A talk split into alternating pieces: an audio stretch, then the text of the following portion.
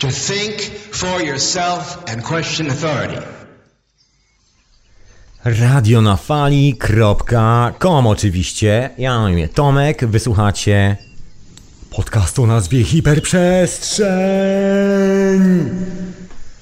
W Radio na Fali oczywiście, oprócz tego retransmitowany w Radiu Paranormalium. Ja jestem oczywiście na czacie Radia na Fali, jak zwykle, radionafali.com, taka ikonka w prawym dolnym rogu, trzeba kliknąć, zalogować się i wskakujcie na czata. Mam dzisiaj właściwie tylko jeden link, ale taki ciekawy link. No dobra, może będą dwa linki. Co jeszcze chciałem powiedzieć? No oczywiście chciałem pozdrowić wszystkich mecenasów Radia na Fali. Dzięki wielkie za wspieranie radia w poprzednim miesiącu. Niestety nie mam jeszcze danych z polskiego konta, ale to jak zwykle, no musi poczekać. Przepraszam wszystkich bardzo serdecznie. I dziękuję z góry za okazaną cierpliwość. Zatem czytam tego, kogo tu mam. Pozdrawiam Cię Katarzyno, Grzegorzu, Kamilu, Jarosławie, anonimowy nosorożcu, Patryku, Przemysławie, Arturze, Mateuszu i Tomaszu. Peace and love, wielkie dzięki za wsparcie oraz wielkie podziękowania Tobie, drogi mecenasie i droga mecenasko, która wsparłaś radio na polskie konto. Ja za chwilę dostanę dane i też Ci podziękuję imiennie. Także wielkie dzięki. No i oczywiście dzięki oczywiście Rafałowi, Radkowi, Patrykowi, jeszcze Grzegorzowi, bo tu nie dopisałem, za wsparcie w tym miesiącu. Pisem, no wielkie dzięki za wspieranie i finansowanie tego projektu. Dzięki temu, jak zwykle się to kręci. No właśnie. Ja oczywiście pozdrawiam Ciebie, słuchaczko, i Ciebie, słuchaczu, słuchających tego offline, bo ja tu jestem wieczorem, w sobotę, po godzinie 22, w samym centrum globalnej finansjery, czyli w Londynie. Ale jestem z dala od globalnej finansjery, jestem w miejscu, gdzie dawniej były sady. I te sady zdziczały, bo miasto się rozrosło i spacerując przez tą część miasta człowiek spotyka drzewa owocowe. U sąsiadów mam jabłonkę. Jestem zazdrosny. Ale mniejsza o jabłonki, mniejsza o moje londyńskie, tak powiem, sąsiedzkie historie. Zostawmy wszystkie lokalne sprawy. Dzisiaj, słuchaj, chcę Ci opowiedzieć i sobie też, i nam wszystkim, taką refleksję na temat tych dni ciemności. Bo ostatnio pojawił się news, e, taki news elektryzujący po niektórych. Taki ciekawy news. Właśnie, a może zanim przejdę do tego newsa, to jeszcze, to jeszcze dziękuję wszystkim za maile, bardzo serdecznie. Dajcie mi chwilę, żebym odpisał. Dzisiaj próbowałem się ogarnąć, żeby znaleźć czas na takie zajęcie, ale nie znalazłem czasu na odpisanie maili. Zatem musi jeszcze chwilę poczekać. Wszystkie dostałem, dajcie mi chwilę. I też z góry dziękuję za cierpliwość. Ale wracajmy do tematu, bo mnie zelektryzował news, który się pojawił w paru miejscach, w różnych miejscach, różnej wiarygodności, no ale pojawił się taki news pod tytułem NASA przepowiada 15 dni ciemności. Taki news. No właśnie. I ja dzisiaj wrócę do tego tematu totalnego zaciemnienia. Ja tak ostatnio sobie chyba zaciemniam i rozjaśniam w głowie sukcesywnie i myślę, że to dobry pomysł, żeby zaciemnić i rozjaśnić niebo nad sobą. Przynajmniej metaforycznie. I wrócić troszeczkę do tych opowieści, bo ciągle nie mogę wyrzucić z siebie tego swojego pełnego pomysłu. Zawsze gdzieś staję na jakichś pobocznych wątkach i myślę, że dzisiaj dobrne, dobrne do celu, dobrne.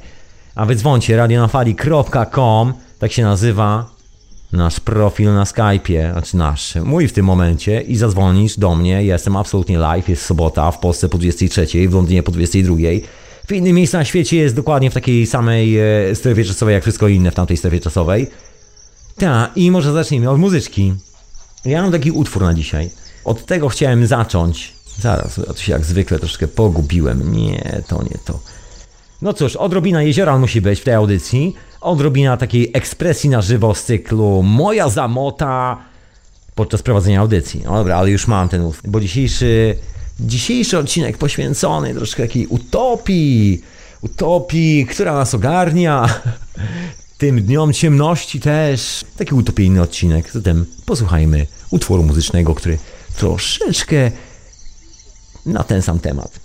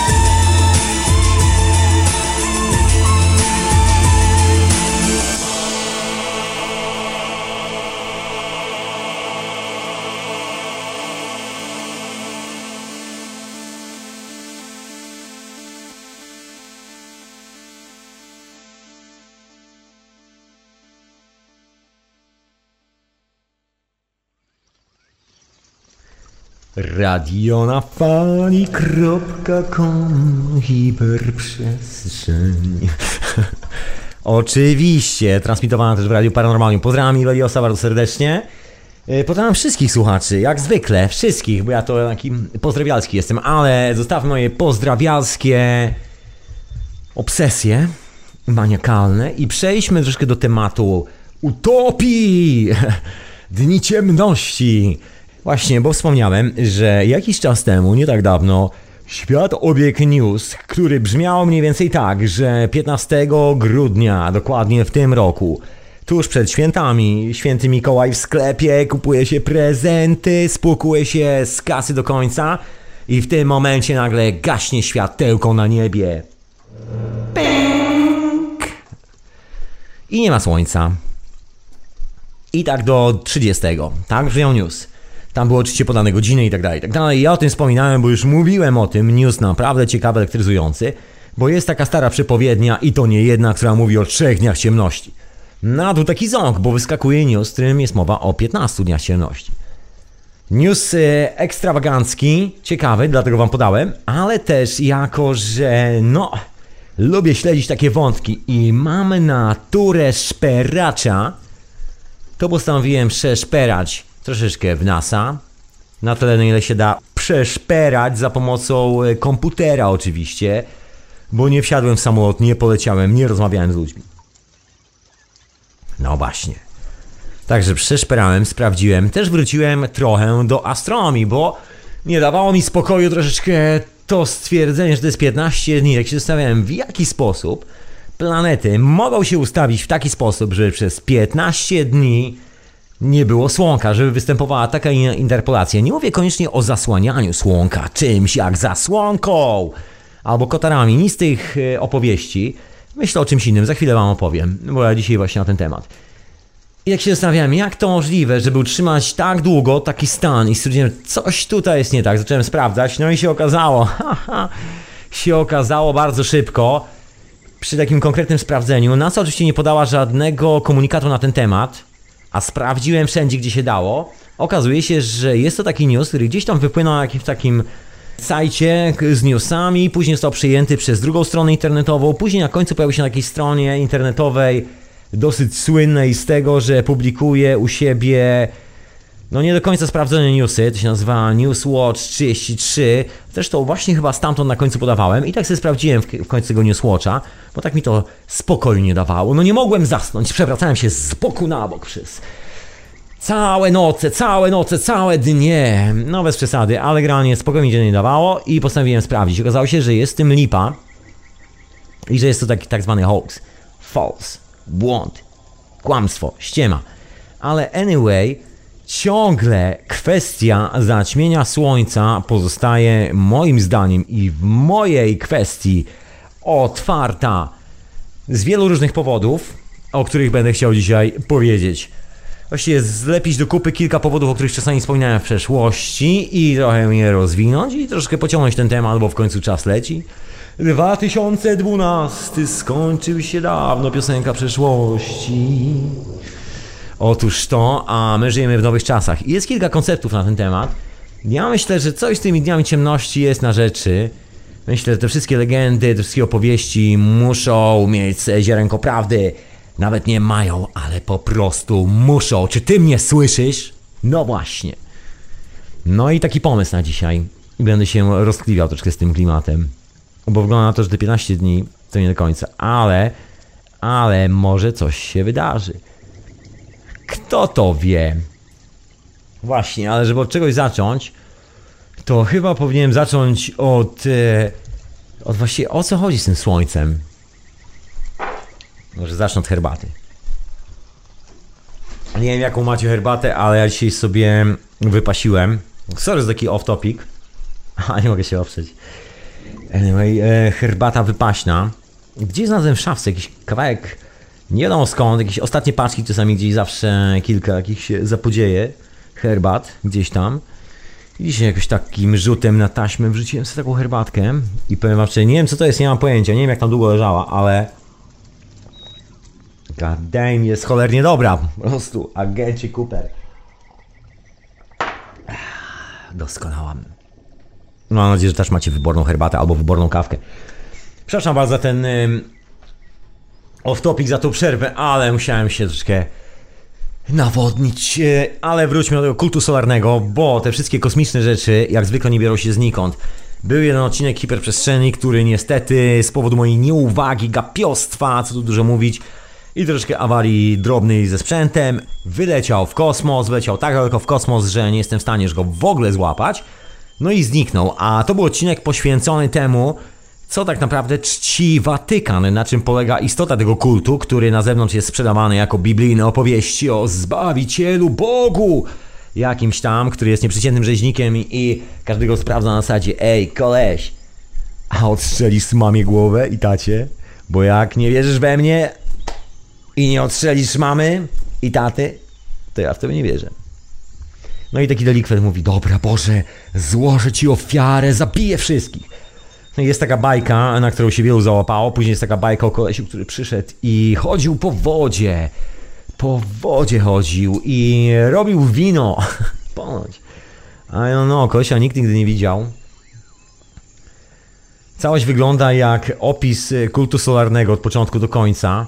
No jest taka ściema, którą się sprzedaje, oczywiście tam na zewnątrz, tam y, oczywiście kto chce, niech wierzy. Ja tu nie chcę nikogo oczywiście urazić ani obrazić.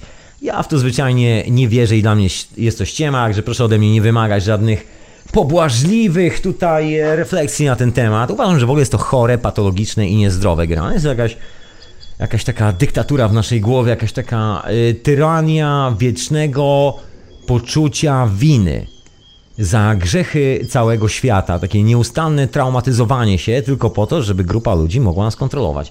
Ale za tym wszystkim stoi coś zupełnie innego. Ja może stawię wątek z tamtej audycji, która mi gdzieś tam zniknęła i się nie pojawiła nigdy w archiwum. Ja wrócę do tej opowieści i opowiem troszeczkę więcej na ten temat dzisiaj. Robię tylko taki wkręt, myślę, który nieźle przygotuje może tamtą opowieść. Tak troszkę po łebkach, a później opowiem więcej. Ale wracajmy do naszego głównego tematu, utopijnego tematu Dni Ciemności i kultu słońca, czasu radości. Się rymuje, się wie. I dawniej, przynajmniej tak wygląda, wszystkich wykopalisk archeologicznych, to jest ta rzecz odkopywana nieustannie wszędzie. Wracając nawet do najstarszej kultury na świecie, o której wiem, że jest najstarsza, czyli do aborygenów, Dużo spraw kręci się dookoła zjawiska zwanego Słońcem. No, czy chcemy, czy nie, się kręcą dookoła Słoneczka. Wschody, zachody, Księżyc też oczywiście. Księżyc jest połączony ze Słońcem, Księżyc odbija światło słoneczne. Ciągle jest dokładnie ta sama bajka. To nie jest tak, że tylko Księżyc. Ej, kolego, ale zapomniałeś o Słońcu albo Księżycu. Nie, nie, nie. Wszystko jest razem sklejone, gwiazdy też są na miejscu. Generalnie Słońce jest takim, że tak powiem, wytycznym dla nas. Ja dam taką koncepcję, że jest to plazmowa historia, że jest to kawałek plazmy, który sobie tam wisi w kosmosie, który jest pusty w środku. Jest to zjawisko, można powiedzieć, plazmatyczno-elektrostatyczno-magnetyczno, yy, pełne kosmicznych mocy. Dokładnie to samo zjawisko, które mamy w mózgu i kiedy się patrzymy na Słońce, to tak naprawdę łączymy się ze swoim własnym portalem. To jest portal w naszej galaktyce. Takie przejście przez tą galaktykę, nie wiadomo co. Tam są zdjęcia bardzo ciekawych obiektów, które są schowane za Słońcem, o czym bardzo wielu wie, bardzo wielu. Ty też na pewno o tym wiesz. Wszyscy chyba widzieliśmy już to wideo na YouTubie. I to wiele wideo z różnych dziwnych obserwatoriów, gdzie za Słońcem pojawia się bardzo dziwny obiekt. Jest bardzo ciekawa historia z tym czymś, co nazywamy Słońce. Nie widać niczego za tym Słońcem, także nie wiemy, czy na przykład jesteśmy w układzie spiralo z jakąśkolwiek inną planetą. Są takie opowieści, że no są takie anomalie tak zwane grawitacyjne. No nie wiem jak to poważnie traktować, bo jak ktoś mówi, że wylicza anomalie grawitacyjne pomiędzy planetami, to tak troszeczkę Nie mówię, żeby od razu w kaftan bezpieczeństwa do szpitala, ale może gdzieś na długi spacer do parku albo coś w tym stylu. Właściwie nikt nie wie, co tam się do końca dzieje. Wiadomo tylko tyle, że jest prąd i tego prądu jest tam w cholerę i że właściwie wszystko się dzieje z powodu tego prądu, gazów i generalnie pewnej siły, której tutaj nie dopuszczamy, tej struktury eteryczno-kosmiczno-energetycznej, orgonalnej, czy jak to zwał, energia chi i wiele, wiele, wiele, wiele innych nazw. Ion na przykład, to jest taka tybetańska nazwa, która funkcjonuje w takich tybetańskich, buddyjskich manuskryptach, albo jeszcze prebuddyjskich. Ion, najmniejsza cząsteczka, ta cząsteczka, którą my widzimy, to co ta kultura nazwała atomem, ta utopia nazywa właśnie to atomem, cząsteczką, neutronem, protonem i tak dalej. Ale wracając do tego kultu solarnego, generalnie chyba nie trzeba nikomu potwierdzać, ani ja nie muszę sobie potwierdzać, ani chyba ty sobie, że słoneczko jest takim pięknym elementem na niebie, do którego nas ciągnie naturalnie. Leżaczek na plażę, albo w góry z plecakiem, piękne niebo słońce, albo gdziekolwiek po lesie hasać. Wszyscy wiemy o co chodzi. Każdy to lubi. I ze słońcem jest związana nasza aktywność, życie i tak dalej. Ja tu nie będę opowiadał, bo tu w ogóle można godzinami snuć opowieści. Powstały całe dziedziny nauki, na przykład takie jak biologia, które zauważyły, że jest pewne paralo pomiędzy tym czymś, co jest na niebie, coś świeci, a czymś, co oni nazwali fotosyntezą. I że w ogóle generalnie tych tak zwanych paralo, czyli wspólnych punktów jest więcej niż mniej. Ciężko jest się urodzić i funkcjonować w ciągu nieustannej nocy. Jak się okazuje, dzień jest nieodłącznym składnikiem tego wszystkiego. Do tego jeszcze dochodzi oczywiście historia tajemniczych urządzeń wymyślanych przez Nikolę Tesla, czyli silnika elektrycznego, tego, którego używamy wszyscy. Kolega sobie poszedł na, na plażę, usiadł sobie na ławce, wziął sobie kijek i tam siedział sobie, patrzył na słońce, rysował wzorki, rysował rzeczy na piasku. I na końcu narysował wzór silnika elektrycznego, po czym wrócił do firmy, zbudował ten silnik i się okazało, że do dzisiaj z tego silnika wszyscy korzystamy. Twierdził, że odwzorował ruch Słońca, odwzorował te energie, które tam funkcjonują między Słońcem, Księżycem Ziemią, te kosmiczne siły. No i wygląda na to, że kult solarny, o ile my traktujemy to jako wiarę, jest troszeczkę czymś innym w swojej istocie. I hmm, no jest czymś zupełnie innym, na co tu dużo mówić. Jest e, informacją, jest wiedzą. Zresztą wszystkie te zapiski, o których ja tu często mówię, które tam sięgają Aleksandrii i tak dalej, i tak dalej, zanim pojawiło się pojęcie religii, bogów, bóstw i tłuczenia czołem w podłogę, w ścianę albo cokolwiek innego, wierząc, że jest ktoś, kto jest większy, kto nas stworzył, kto nas przeprowadzi przez cały świat. No, jest pewna siła, która nas stworzyła, kosmiczna siła i kosmiczna siła tworzy wszystko dookoła. Ja przynajmniej w to wierzę, ale czy kosmiczna siła jest czymś, przed czym powinienem padać plackiem, to tak chyba nie za bardzo, tym bardziej, że ze mną jest troszkę tak, że ja się czuję emanacją tej kosmicznej siły, także ciężko było padać plackiem przed sobą. Musiałem sobie postawić takie duże lustro i troszeczkę w jakimś takim układzie baletowym ćwiczyć te pady przed sobą. I tak jeszcze sobie można nagrywać na kamerze jakieś selfie takie z cyklu. Robię pokłony przed swoim Bogiem. No właśnie. Ale jest tym taka historia, że w pewnym momencie zdarzyło się coś takiego na świecie, że lu- ludzie po prostu, zgłupieliśmy ludzie, ludzie, ludzie, po prostu zwariowaliśmy i zaczęliśmy się modlić do wiedzy. I coś, co było informacją, przynajmniej według mnie, takim kluczem do energii, do rozumienia wielu, wielu, wielu, wielu procesów kosmicznych, w których partycypuje Ziemia oraz my, ci przebywający na tej uroczej planecie, jest związana właśnie z informacją na temat, czym Słońce jest, jak ono operuje w kosmosie, jaki to jest rodzaj energii, o czym, o czym my w ogóle rozmawiamy. Czyli czym jest to diabelne Słońce? diabelne. No właśnie, diaboliczne słońce. No był problem z tym, żeby zrobić diaboliczne słońce. Wielu bardzo chciało. Kult Jezusowy nieustannie i te wszystkie kulty, które były monoteistyczne i właściwie wymyśliły na przykład religię, wymyśliły pojęcie miejsca ceremonialnego, ale w taki dziwny sposób. Do tej pory przetrwało. Właściwie nagle okazało się, że nasze codzienne życie nie jest na tyle warte, ile warte są miejsca kultu, miejsca mocy. Także jak gdzieś działa się rzeź, no to ludzie, że tak powiem, się zbierali w grupę i biegli do świątyni, wierząc w to, że bóstwo ich uratuje w tej świątyni. No i były jeszcze w starych czasach takie zasady, że jeżeli ktoś w tym momencie odwoływał się do siły wyższej i chował się w świątyni, to źli ludzie odpuszczali, ale to chyba tylko na krótko, bo z tego co wiemy doskonale ze wszystkich zapisków historycznych, Była to wręcz atrakcja dla tych, którzy atakowali, ponieważ w tym momencie mieli wszystkich zlokalizowanych w jednym miejscu i bardzo łatwo mogli się ich pozbyć, wysyłając w inny stan skupienia, dzięki czemu stawali się właścicielami ich ziemi, ich, ich dobytku, mówiąc w skrócie. Także no jak się okazuje, to święte miejsce, które miało być tym świętym miejscem, właściwie nie za bardzo nigdy spełniało jakiekolwiek święte funkcje. Jest to takie nasze, podejrzewam, troszkę szaleństwo, taki kult kargów, w który wszyscy popadliśmy cywilizacyjnie, że modlimy się do młotka. Tym młotkiem jest na przykład e, symbol słońca, czyli krzyżyk w kółku. To jest ciekawa historia, bo ten symbol jest właściwie na wszystkich zabytkach neolitycznych. No tak przesadziłem może mówiąc, że na wszystkich, ale jest prawie na wszystkich. To jest to wydziobane gdzieś tam na tym kamyku, który jest z granitu i nie wiadomo do jasnej cholery jak ktoś tam zrobił. To coś. Te krążki, kółka, krzyżyki. Bardzo ciekawy zapis informacji. Coś, czego właściwie oficjalnie nie rozumiemy do końca. Jest oczywiście wielu ludzi, którzy twierdzą, że potrafią odczytać hieroglify. Ja też mam takie wrażenie, że niektóre z tych rzeczy, które tam widzę, wydają mi się bardzo znajome, wydają mi się na przykład opisami technologii, czymś, e, co może być doskonałym planem na zbudowanie cewki. Może nie dosłownie zbudowanie cewki, tylko chodzi o prze, przewidywanie pewnych rezonansów, które tam się manifestują, których ja na przykład nie widzę, ponieważ no nie mam takich uszu jak nietoperz, nie mam takich oczu jak e, właśnie babciu, dlaczego masz takie duże zęby i dlaczego masz takie duże oczy. No nie jest tak dobrze, także czasami warto się przyjrzeć mamie naturze, jak funkcjonuje. I mama natura pokazuje te wszystkie rzeczy i słońce i te wszystkie moce są właśnie z tym sklejone. Jak chcemy to zobaczyć, to musimy się temu przyglądnąć. I wygląda to trochę tak, że te wszystkie opowieści o tym, jak używać te mocy, przynajmniej dla mnie, są właśnie związane z tą informacją. I że to jest taka konkretna informacja. Ja tu sobie zrobiłem serię eksperymentów, sprawdzając jak to działa.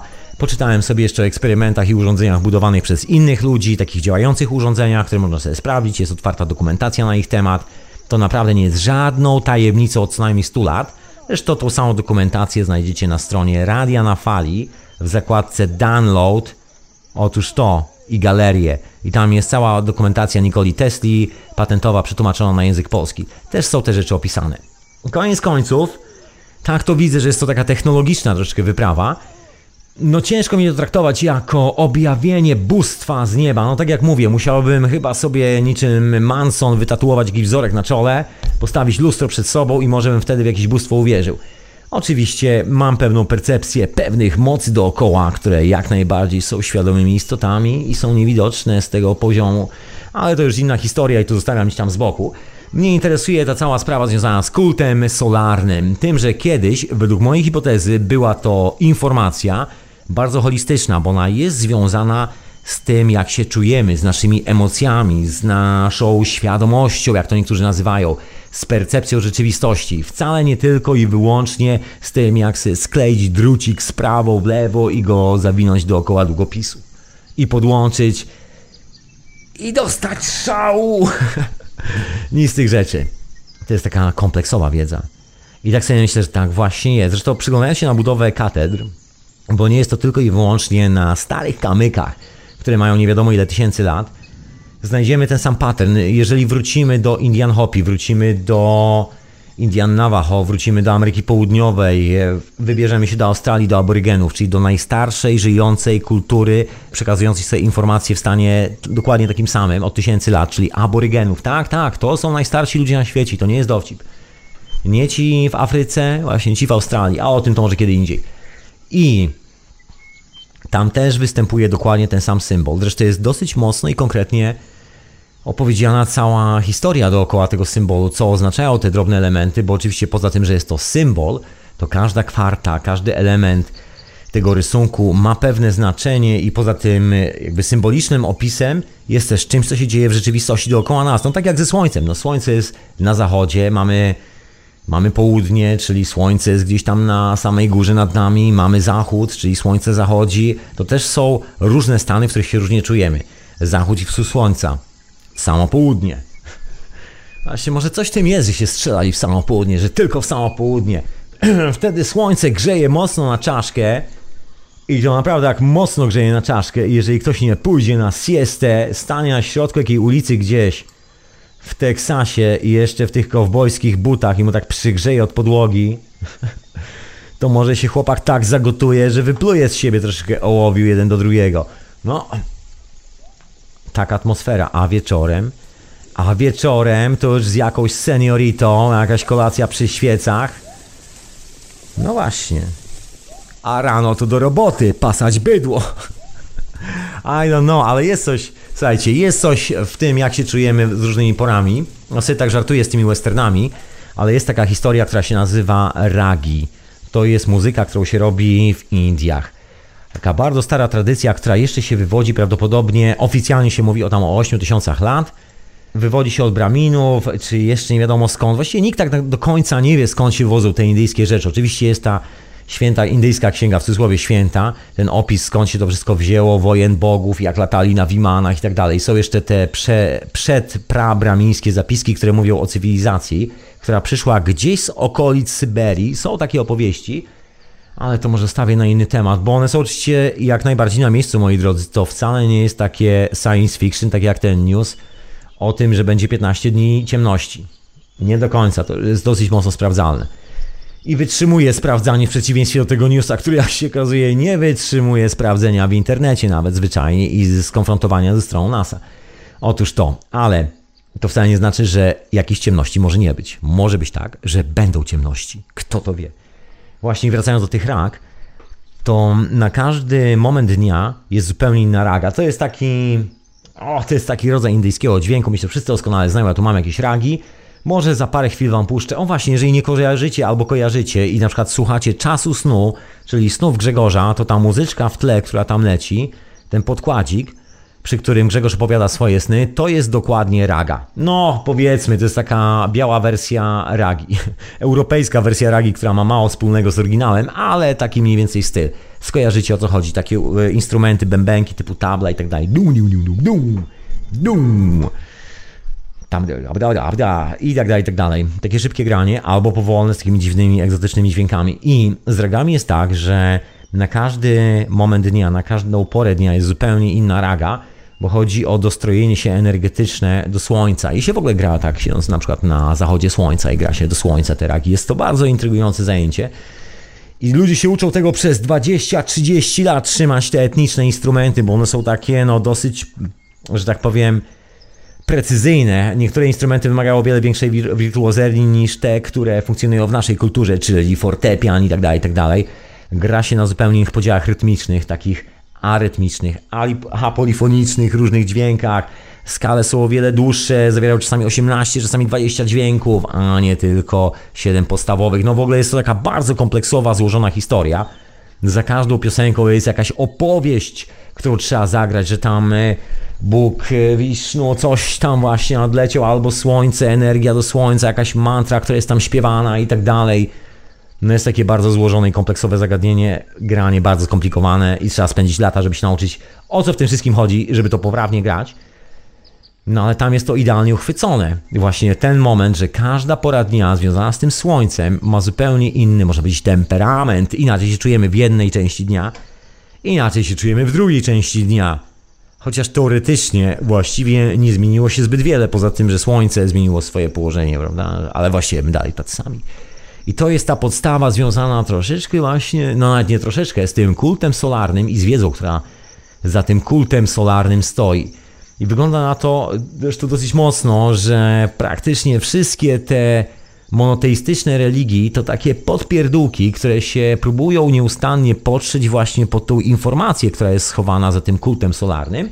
No i kazało się wszystkim modlić do młotka. Święty młotek, święty krzyżyk albo święte coś innego. Jeżeli się przyjrzymy na te wszystkie symbole tych najstarszych monoteistycznych tak zwanych religii, czyli kultów, to się okazuje, że wszystkie są, można powiedzieć, zaawansowane, jeżeli chodzi o opis technologiczny. Każdy z nich mógłby być świetnie symbolem opisującym jakąś technologię związaną na przykład z plazmą, związaną z elektrostatyką, z grawitacją. Jeżeli ktoś z Was ma takie hobby konstrukcyjne, że lubi sobie nawijać cewki i tym y, śrubokrętem sobie w oku grzebać, albo w uchu, albo w śrubkach, albo gdzieś tam sprawdzać, prostować sobie włosy prądem, robić wszystkie te szalone eksperymenty, ma taką jazdę w życiu, to zauważa to paralo od razu, że pewne kształty są dokładnie tymi kształtami, po których energia propaguje najlepiej i nie da się zrobić tego lepiej. To jest takie naturalne, że to jest informacja. I teraz patrząc się na te wszystkie święte symbole, człowiek się zastanawia, zara, zara, czy ktoś przypadkiem nie każe mi się modlić do schematu technicznego? Sie... Może tak być, proszę Państwa. Tak jest moja troszkę hipoteza na ten temat. A myślę, że czas najwyższy na jakąś piosenkę. Zatem posłuchajmy.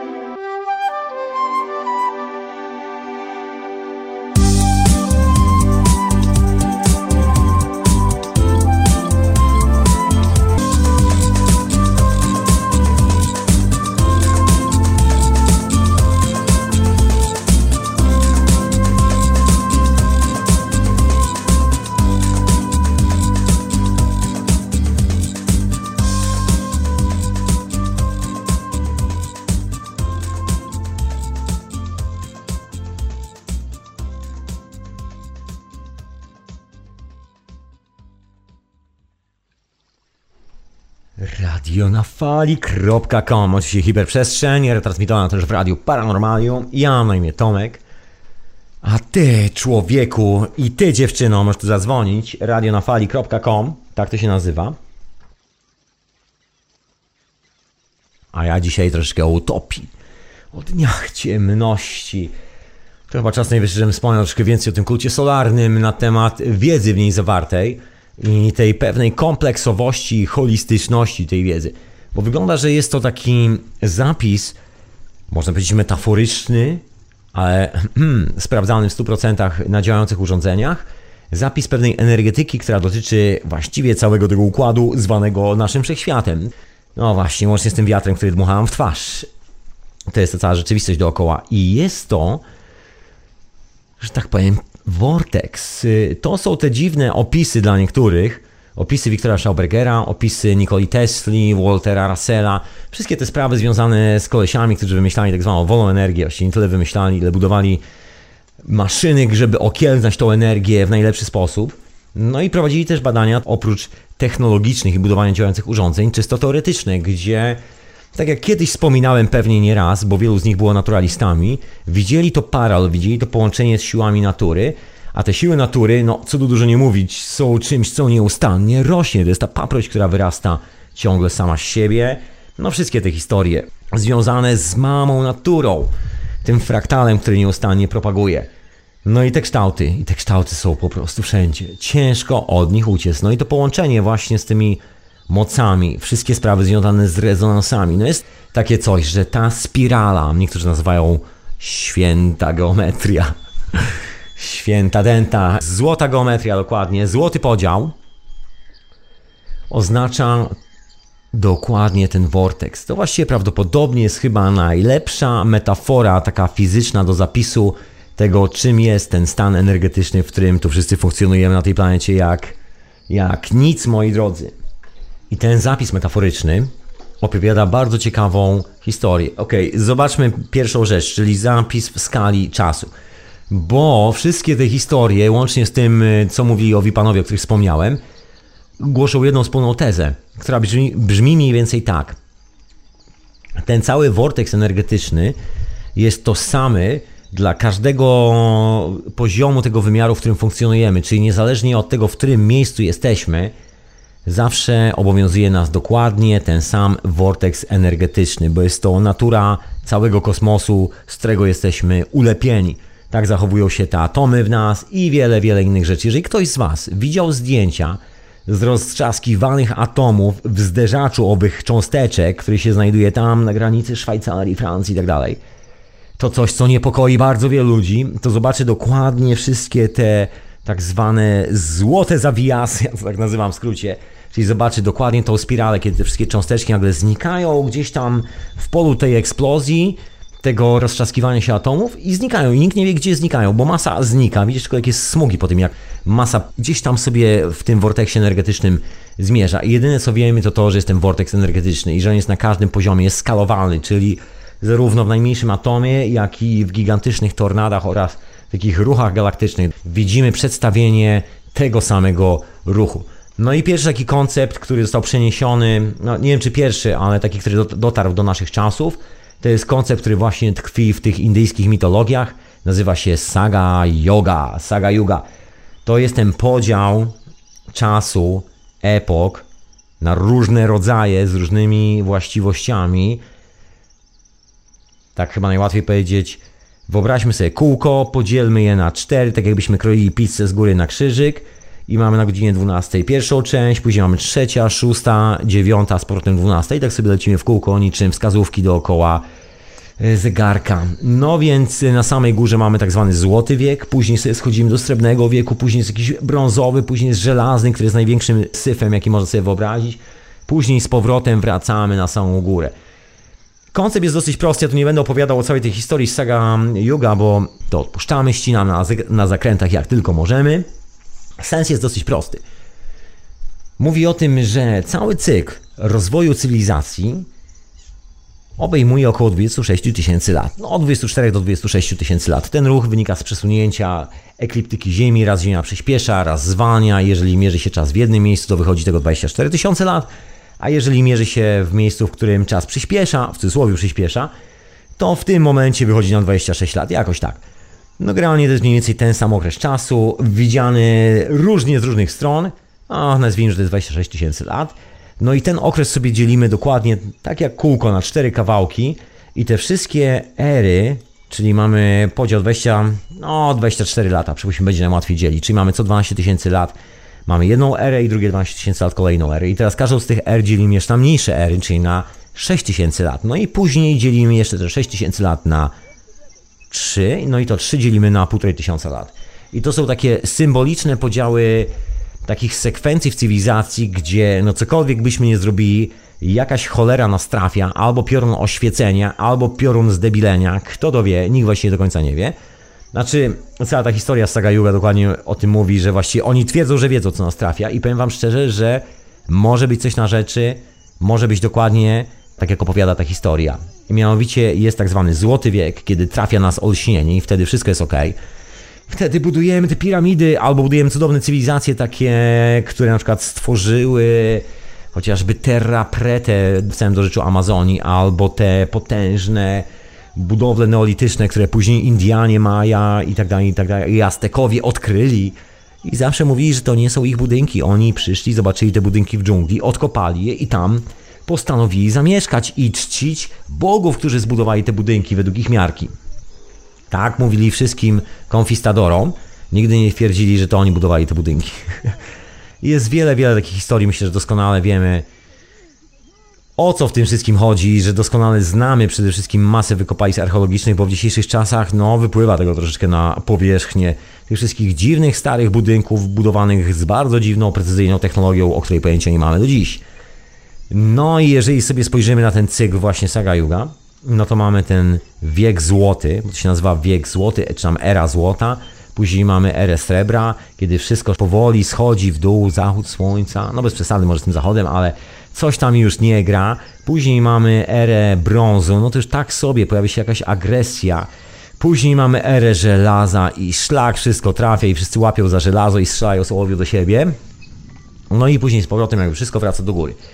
I to jest taki długi, długi, długi cykl obejmujący te 26 tysięcy lat, a jednocześnie będący odzwierciedleniem w naszym dniu, będący odzwierciedleniem, czyli w połowie dnia mamy tą erę żelaza po południu, czyli wtedy nie warto się z nikim, że tak powiem, droczyć, bo może być tak, że głupota nas oświeci, wtórny debilizm nas trafi i złapiemy za coś ostrego i żelaznego. A już rankiem albo po południu wieczorem no już mamy troszkę że tak powiem, większy dystans do siebie, większy dystans do świata i już przyjmujemy troszkę inne mocy, już jesteśmy w stanie zbudować porozumienie z drugim człowiekiem, a nie konfrontację. Ciekawa rzecz. O tym też mówi bardzo wiele różnych tak zwanych systemów filozoficznych, takich bardzo starych historii związanych z czymś, co my nazywamy właściwie religiami, a co nie do końca jest religiami, czyli tych wszystkich przekazów z bardzo starych kultur, które gdzieś tam e, na granicach tego cywilizowanego świata, w dżungli albo na sawannie gdzieś jeszcze żyją. Co prawda już mają w rękach urządzenia wyprodukowane w dzisiejszych czasach czasami, jakieś metalowe siekierki, maczety, już mają krótkie spodenki i koszulki z krótkim rękawem wyprodukowane w Chinach. Może nie wszyscy, ale niektórzy. Nie wszyscy już biegają w przepaskach biodrowych, ale dalej mają tą informację i posiadają te oryginalne mity i legendy, którymi nas zdzielają czasami. I tam jest dużo na ten temat, właśnie na, tego, na temat tego podziału. No i żeby było zabawniej, na temat tego samego podziału wpadli psychologowie, nawet Carl Gustav Jung, Freud. Wszyscy używali czegoś takiego, że nagle zauważyli, że hmm, są pewne grupy archetypów przeciwstawne sobie, jak miłość i zawiść, prawda? dobro i zło. No i szukali, jak to opisać. I jednym z pierwszych pomysłów na to, jak to opisać, było rysowanie tego właśnie w postaci krzyżyka, w, który znajduje się w środku kółka i każde ramię krzyżyka oznacza jakby kierunek do innej emocji. Później na tym swoją, swoje pierwsze refleksje opracował i opublikował Timothy Leary właśnie w oparciu o taką rzecz, przy, jeżeli się przyjrzymy na rysunek mandali, takiej prawdziwej, no nie takiej malowanej w Europie dla turystów, tylko takiej prawdziwej mandali usypywanej z piasku w Tybecie, gdzieś tam w Nepalu, cholera wie gdzie, gdzieś tam, gdzieś tam w tym oryginalnym miejscu z tego kolorowego piasku, to no, oprócz tego, że jeżeli zbudujemy transformator w tym kształcie, to naprawdę będzie nieźle działał, to jeszcze oprócz tego reprezentuje to dokładnie sposób przemieszczania się tych archetypów. Zresztą owi europejscy, tak zwani ojcowie psychiatrii, nie byli wcale takimi bystrymi kolesiami, co to sobie sami to wymyślili, tylko kolesie wzięli z powodu fascynacji Dalekim Wschodem, czyli tego wszystkiego, co przyszło w XVII, XVIII wieku do Europy. Wszyscy mieli parawany z chińskimi akwarelami i tak dalej. No, ci, których było na to stać oczywiście. Podróżowali do Chin, to była taka mega popularna egzotyka. Okultyzm, Egipt i Daleki Wschód. No i jeszcze opium, które w Europie było sprzedawane właściwie tak jak aktualnie są sprzedawane fajki na każdym rogu. No, były to troszkę inne czasy. I też ci psychiatrzy, psychologowie, właśnie nawet nie psychiatrzy, tylko ta grupa szarlatanów, która założyła współczesną psychiatrię, wzięła te swoje pomysły dokładnie stamtąd.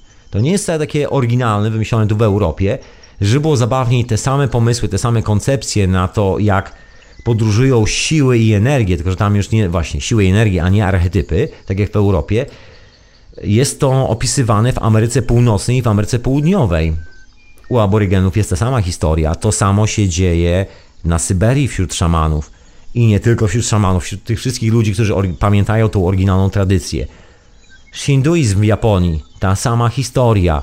Zresztą do tej pory można to oglądać pod postacią logotypów japońskich korporacji, bo to żyje i funkcjonuje jako, można powiedzieć, taki żywy, wizualny język. W przeciwieństwie do na przykład łaciny, która jest martwym językiem, te wszystkie piktogramy, te oznaczenia energetyczne doskonale sobie radzą do dzisiaj. Jeżeli macie jakieś japońskie urządzenia, logo firmy Yamaha, wygląda jak kamertony, ale no nie do końca to, są to kamertony. Są to piktogramy projektowane na podstawie herbów rodowych, bo herby rodowe w Japonii są właśnie tak projektowane, są bardzo specyficzne i w większości logotypy tych japońskich korporacji to są właśnie herby rodowe owych rodzin, które są właścicielami owych korporacji i na tym polega cała ta zabawa. Stąd się to wzięło i jeżeli się przyjrzycie na proporcje, to tam dalej ta tradycja istnieje, dalej się pamięta o tym podziale. Ja o nim opowiadałem już dawno, dawno temu tutaj w hiperprzestrzeni w Quadridium. To ja może sobie zrobię jakąś przerwę, napiję się herbaty, posłucham jakiejś muzyki i wrócę i opowiem wam więcej troszkę na temat tych wszystkich cykli. No właśnie, bo to nie tylko kwestia cywilizacyjna, że mamy moment, kiedy cała cywilizacja wariuje, świruje i... No właśnie, ale o tym to może po muzyce.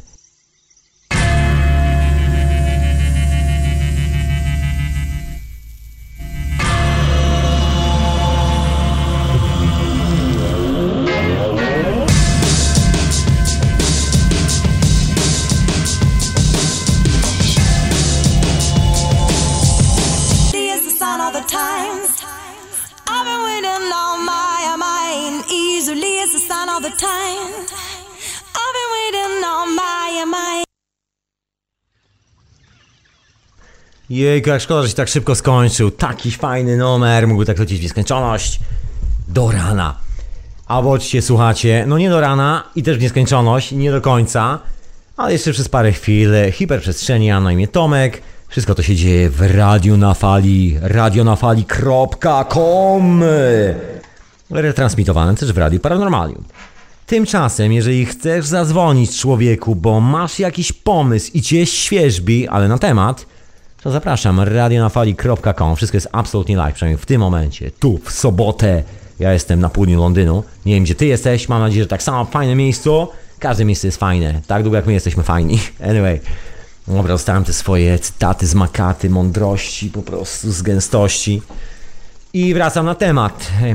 Mianowicie tego solarnego kultu, bo właśnie tak wspomniałem o tym, o tym Saga Yuga, a to jest tylko jeden z wielu przykładów, właściwie przykładów takich opowieści, jedna z wielu takich opowieści, które funkcjonuje na świecie, opisuje jak wygląda ten cały cykl cywilizacyjny, jak to się składa i odradza z powrotem, składa i odradza z powrotem. I o ile właściwie można by to kwestionować, o tyle no ciężko to kwestionować. Wystarczy spojrzeć na jedną prostą sytuację.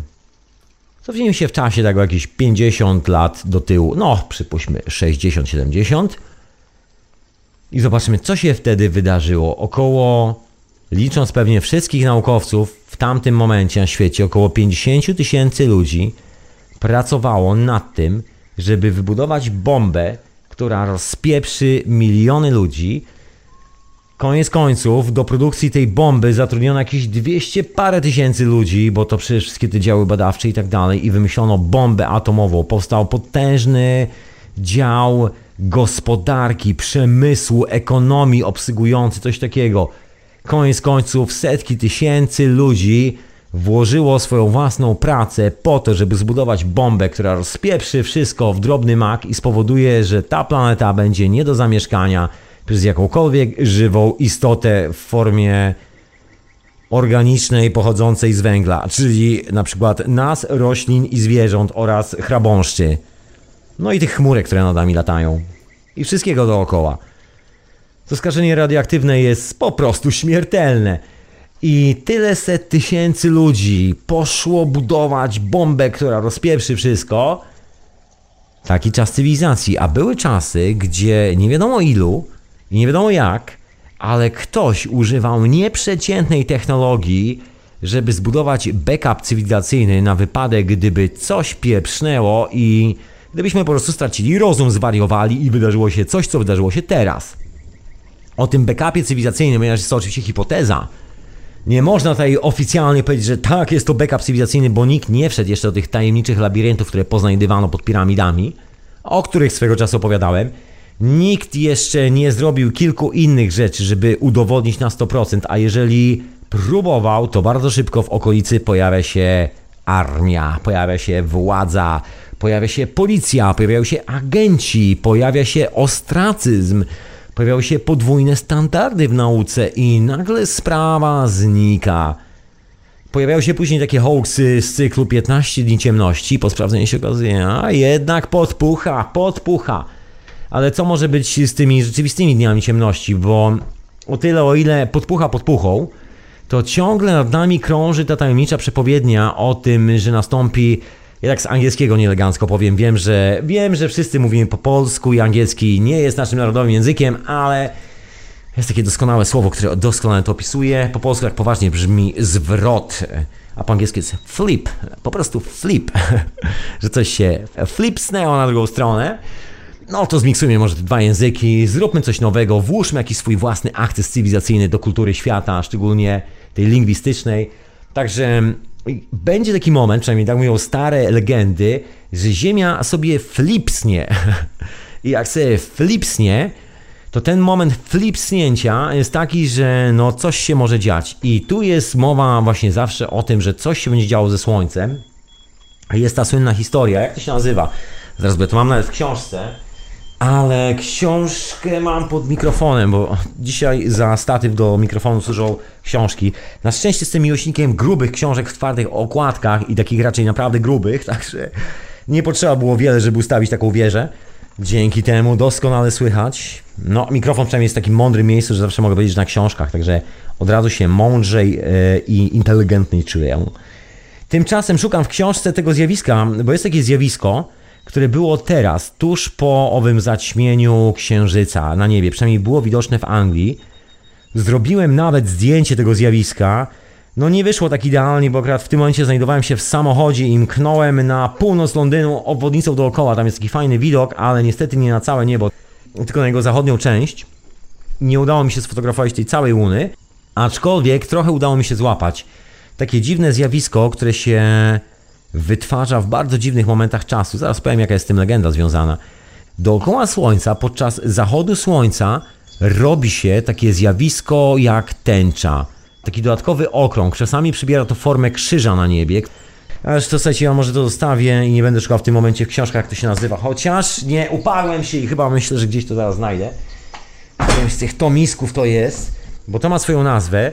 I to zjawisko dokładnie wydarzyło się na niebie, wtedy kiedy armia jednego z cesarzy Rzymu postanowiła podbić Rzym i ta podbita armia wprowadziła ową sektę wyznawców Jezusa na tron i zaczęły się wieki ciemności. Niestety. Tak to bywa w historii. No to był ten czarny moment, era żelaza można powiedzieć. No i ta nowa wiara o miłości i braterstwie też wkroczyła dosyć rzeźnicko na mieczach, że tak powiem, do miasta. Mamy, już to się, już wiem jak to się nazywa, to się nazywa Ice Helios, czyli taki, no, taki dziwny układ, taka łuna, która się pojawia dookoła Słońca. Ona jest często widoczna, mam cały, cały dział nawet na ten temat. See afternoons if you are lucky, oh, właśnie, if you are lucky you will see a part of rainbow. No, To się nazywa Sun Dogs, czyli psie słońce i występuje, kiedy słońce znajduje się na wysokości 22,5 stopni kątowych nad horyzontem podczas zachodu słońca i powstaje takie holosłońce, takie e, holosłońca, czyli takie jakby duplikaty słońca, czyli słońce znajduje się w środku, rysujemy taki krzyżyk i teraz pierwszy okrąg i w miejscach, gdzie się łączy okrąg z ramieniami tego krzyża, powstają tak zwane halo słońca. No w zeszłym tygodniu, dokładnie w poniedziałek, tuż o zachodzie słońca dokładnie zaczęło się to zjawisko. To zjawisko jest bardzo intrygujące, znaczy nie jest związane tylko i wyłącznie ze słońcem, bo jest taka dosyć mocno kosmiczna sprawa, i jest związana z, we, z orbitą Wenus i orbitą Marsa. To jest takie specyficzne ustawienie. Ja tu nie będę się wbijał w cały temat, bo tu nawet jest, słuchajcie, specjalny dział w tej książce, którą mam w ręku na ten temat i nie chcę mi się w tym momencie tłumaczyć, ale generalnie takie bardzo kosmiczne ustawienie, tam jeszcze Merkury wchodzi w to wszystko, ta planeta, która jest teraz bardzo jasno widoczna, znaczy już powoli znika z nieba, nad ranem jest widoczna tak bardzo intensywnie i dziwnie wygląda. Już y, znika księżyc, jeszcze słońce widać, a jeszcze widać takie coś, co świeci na niebie. To właśnie to. No i to jest zjawisko, które się aktualnie pojawiło na niebie. Też taki znak czasu, bo o tym zjawisku często jest mowa właśnie wtedy, kiedy albo jakaś tyrania się kończy, albo jakaś tyrania się zaczyna. Ja mam oczywiście tu nadzieję, że tyrania się kończy, no bo to zjawisko się pojawiło. Ja po raz pierwszy widziałem coś takiego. Ponoć się pojawia w takich kręgach podbiegunowych, polarnych. Cholera wiem. Czekajcie, nie wiem, czy tu mam opis w ogóle, ile to zajmuje, jaki jest cały ten y, czas. Jakieś 13 lat, od 5 do 13 lat. W sensie ja się muszę w to wczytać, nie będę w tym momencie szukał, jak często się to powtarza, nie mam bladego pojęcia. No generalnie jest to taki idealny balans pomiędzy Słońcem a Księżycem, bo na tym polega cały numer, że to jest właśnie tuż po zaćmieniu Księżyca, kiedy wszystkie planety, znaczy wszystkie te trzy planety, czyli Słońce, Ziemia i Księżyc stoją dokładnie w jednej linii. I to zjawisko dokładnie wtedy się wydarza. I jeszcze oprócz tego, że my stoimy w jednej linii, wszystkie planety, o których jest mowa, czyli Wenus, Merkury itd., tak itd., tak muszą być w odpowiednich miejscach. Takie nie wiadomo co. I ten znak pojawił się na niebie i był symbolem do ruszenia, do ataku poprzez Tybr na Rzym i wprowadzenia tam nowej tyranii. Tak to się zaczęło, proszę Państwa. Czyli Sandox, psie, psie słońce albo Holo Sand. Pozwólcie, że książka wróci na swoje miejsce.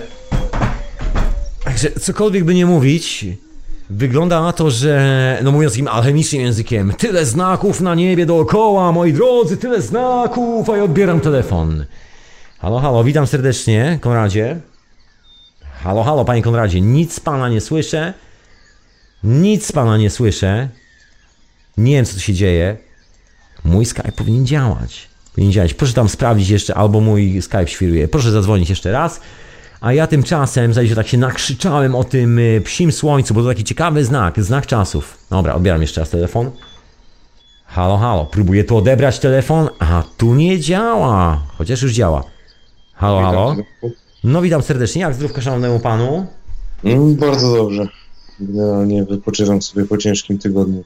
Słuchaj, czy ty, słuchaj, ja mam takie pytanie, czy ty widziałeś to Holosanto, wiesz, to psie słońce na niebie? Mm, Wiesz co, nie widziałem, ale aktualnie bardzo mnie zaciekawiło właśnie to, o czym mówiłeś, że e, zrobiłeś zdjęcie tej chyba tęczy, tak? Mam, mam, moi znajomi widzieli, w ogóle rozmawialiśmy o tym przez parę dni ze znajomymi, wow, widziałeś tu łunę dookoła słońca, te Holosan po bokach, tak, tak, No było z powiem ci, że jest bardzo, to bardzo ciekawa w ogóle, bardzo ciekawe zdarzenie, no. No jest ciekawe, bo ja o tym przez całe życie czytałem, że to właśnie takie wyjątkowe, że to w ogóle alchemicy mieli właśnie informację, kiedy coś takiego nastąpi, no bo to nie trudno przewidzieć, prawda, zaraz po zaćmieniu księżyca, albo w momencie, gdzie jest bardzo blisko zaćmienia księżyca. No musi być, może niekoniecznie widoczny przez nas, bo księżyc może być na drugiej półkuli i to zaćmienie jest widoczne na przykład na Trinidadzie i Tobago, albo w Ameryce Południowej, albo na Pacyfiku, a nie u nas ale też jest zaćmienie słońca i ten efekt Holosan też powstaje. Czyli jeżeli alchemik i astrolog jest kuty na cztery nogi i wie, zna cykle księżyca, to jest w stanie przyjść do takiego cesarza i powiedzieć jutro znak od Boga na niebie się pojawi. Czekajcie, ja to zrobię troszkę bardziej dramatycznie. Jutro na niebie pojawi się znak od Boga, znak krzyża i wtedy ruszysz do ataku. To znak Pana, który rządzi całym światem. I taki kit mu sprzedano. I powiedziano mu, że jak, że on wygra tą bitwę, no i że wygra tą bitwę i to jest Jezus. Jezus jest patronem tej armii, bo Jezus jest Bogiem Słońca i wszyscy żołnierze kupili ten kit, wymalowali sobie na tarczach właśnie znak Jezusa Boga Słońca i tak oto ruszyli do rzezi na Rzym, spacyfikowali wszystkich, wycięli dzieci, kobiety, wszystkich wycięli. W pień, starców też, łącznie z całym senatem. Niektórzy się tam uchowali, bo mieli dużo pieniędzy i koneksji, ale to tak niewiele. No i tak oto zaczęła się nowa era Rzymu, chrześcijańska. Zaraza dotarła nawet tutaj. Czyli to jest takie jakby, no, nawróce, nawrócenie do pogańskich religii, no, przynajmniej ja to tak rozumiem. No dokładnie, no, ca cała ta religia, jak widać, się opiera i wszystkie znaki obecności Jezusa na ziemi No tak, są niczym innym jak, wiesz, dobrą wiedzą e, astronomiczną i znajomością tych wszystkich cykli. Że na to wygląda, to jest właśnie ten Jezus na, wiesz, chodzący po wodzie. nie? no tak. Na to Wszystkie wygląda. inne. Ja w zasadzie to chciałem się też odwołać do tego kultu solarnego, to nie Mhm. wiem, czy to po łacinie brzmi Sol Invictus, czy coś w tym stylu. No słońce wspaniałe, sło, y, wspaniałe słońce, słońce wielkie, czy jakoś tak. Cel Invicius, jakoś tak, nie pamiętam już. Moja łacina no, no. umarła. Jest językiem martwym, tak jak w No oryginale. akurat tutaj sobie właśnie otworzyłem e, jakiś taki link, który tam jest po polsku, który opowiada właśnie o tym kulcie solarnym w, Rzym, w starożytnym Rzymie.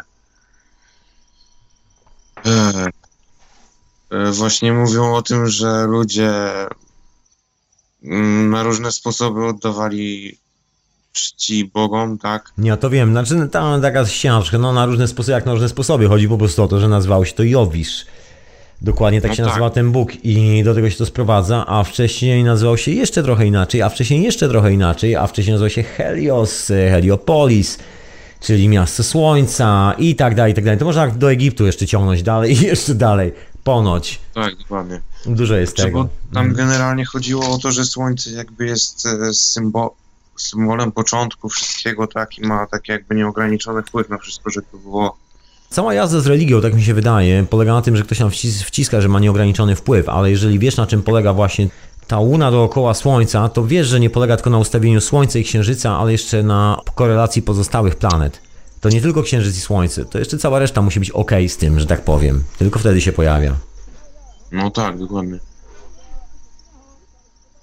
A jeszcze tutaj też można chyba to wiązać z kultem e, tym solarnym w, w chrześcijaństwie. No to właśnie, o tym wspomniałem, no tak się zaczęło chrześcijaństwo, proszę pana. To ja może, to ja może jakąś muzyczkę, proszę pana. Chyba, że widziałeś to na, na niebie. Polecam ci przyjrzyj się, bo może, no nie, już za późno, troszkę się... Czy powiem ci tak, bo ja ogólnie byłem jeszcze na etapie tego, jak e, mówili o tym Czerwonym Księżycu, co był w Polsce widoczny chyba jakoś parę dni temu.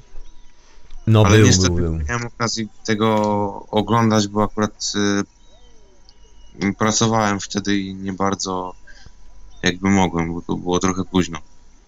Tak więc Oka doka, to, to cię nie, wy, nie będę ciągnął za język jak wyglądał, skoro nie oglądałeś tego zjawiska.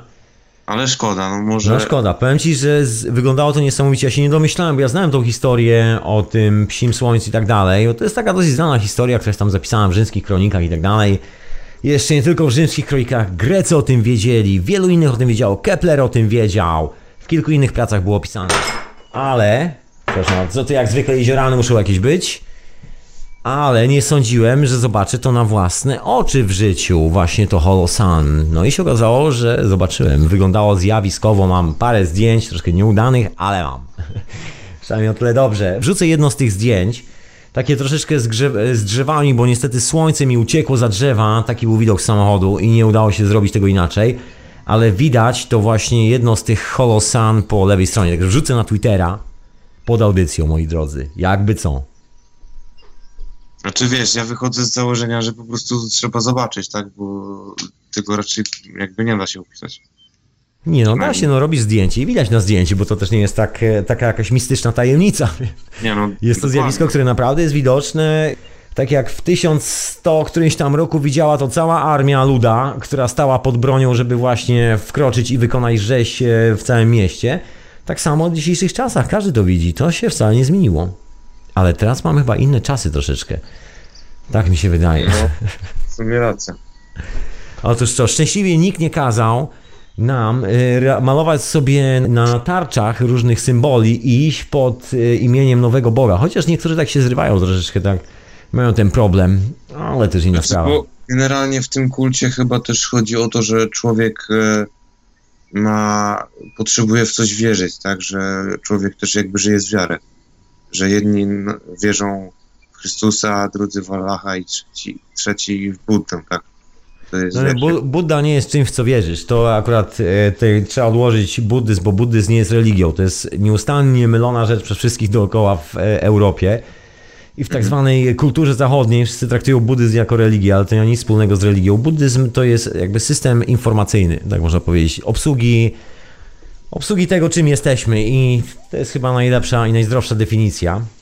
Taki system bo treningowy troszeczkę. Jeden z ja wielu tak modeli, no na nie? przykład, Dosyć wydajny. że islam, islam tak jakby też nie jest religią do końca. Islam, islam- islam jest już religią, bo jest tak samo jak chrześcijanizm, jak judaizm, jak e, zaratustrianizm, jak każda inna religia monoteistyczna, czyli wierzy się w to, że Stwórca jest jeden i wszyscy są przyporządkowani do tego jednego Stwórcy i tak czy siak ja, mówiąc o innym Stwórcy, jestem, nie, jestem z nieprawdziwym Stwórcą, bo każdy z tych oryginalnych monoteistycznych bóstw jest e, takim dualistycznym bóstwem, czyli on jest dobry, a gdzieś tam jest zło, które jest reprezentowane przez wszystkich tych innych, którzy twierdzą, że są głównymi bóstwami, rozumiesz? To zawsze na tej No samej tak. zasadzie działa, także ciężko traktować to poważnie w jakikolwiek sposób i tych, którzy walą czołem w kierunku Mekki i tych, którzy całują e, drewniany krzyżyk, także jedni i drudzy, łącznie z tymi, którzy, że tak powiem, klepią czołem e, ze smutkiem w ścianę płaczu. Wszyscy ci ludzie są biedactwami moim troszkę zdaniem. Mhm. No i tak polegli troszkę na takiej iluzji nie wiadomo czego. No ale widać konsekwencje ich działań. Wystarczy się przyjrzeć na świat. Owi religijni ludzie prowadzą najbardziej brutalne, krwawe eksterminacje cywilnej ludzkości na tej planecie. No taka jest brutalna prawda, no nie, nie ma inaczej. No tak, dokładnie. Także E. zostawmy ich, bo to, bo to takie, wiesz, przyszywane...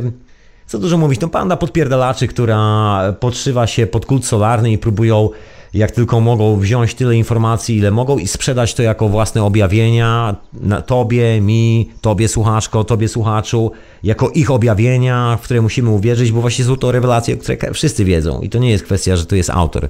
To kolejny frajer, który próbuje podpisać się pod słońcem i powiedzieć, że to jest mój Bóg i ja jestem właścicielem kontaktu z tym Bogiem. Spieprzaj kolo. Tak nie mam podejścia. Tak, dokładnie. Dokładnie. Też widzę Wiesz to co, jeszcze słońce. Chciałem się odwołać do pewnej rzeczy, ale to nie wiem, czy będzie miało związek z tematem tak do końca. Bo nie wiem, czy słyszałeś o takim afrykańskim szamanie Credo Mutwa, czy coś w tym stylu. Wiesz co, ja to odkładam, bo ja dzisiaj mam zupełnie inny temat. Zostałem afrykańskich szamanów i lecę dalej z tym słońcem, kultem solarnym i tymi dniami ciemności. Proszę Państwa, nie tylko. A no tak, to pamiętam, że podesłaliśmy ci chyba z kolegami ten artykuł odnośnie tych NASA. Dokładnie, jak się okazało, bo sprawdziłem, no właśnie tak jak mówiłem, okazało się ściemą, ale O, w każdym, w każdym pomyśle może być ziarenko prawdy, tym bardziej, że to było wymyślone z tego powodu, że jest oficjalna taka legenda, która mówi o trzech dniach ciemności. I Tak, panowie, było. robiąc, robiąc ten dowcip, po prostu doskonale podszyli się i wpasowali pod ten pomysł. Także to nie jest tak, że to oni to wymyślili. To jest bardziej jakby rozciąganie do absurdu pewnej koncepcji, która tutaj istnieje i która wcale nie do końca jest taka głupia. Ale to może za parę chwil o tym wszystkim, a na razie jakaś muzyczka. To ja dziękuję za telefon, proszę pana. No wzajemnie dzięki za rozmowę. Dzięki wielkie, trzymaj się. To był telefon słuchacza, a teraz y, muzyka ode mnie, od prowadzącego. To co, posłuchajmy sobie troszeczkę takiego egzotycznego rock'n'rolla, który ma pewne elementy indyjskiej muzyki. To z pozdrowieniami dla parującego księcia Edwarda. Mam nadzieję, że rower cały i zdrowy. Peace and love.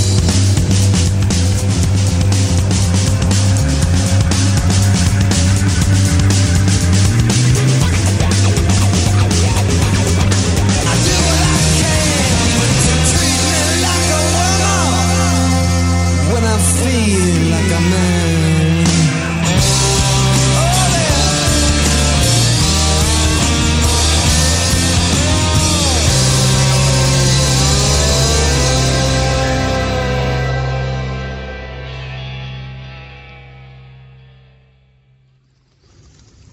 radionafali.com e, Hiperprzestrzeń oczywiście, ja mam Tomek, a ty możesz śmiało zadzwonić radionafali.com, taki jest adres na Skype'ie, ja wracam do, no właśnie, do tego swojego szalonego tematu, tych dni ciemności, końca tej utopii, tej cywilizacji, dysktopii właściwie, bo chyba tak należy nazwać tą cywilizację poprawnie, czyli nieudanej utopii, dysktopii, takiej patologicznej utopii, w której wszyscy się popsuli lekko.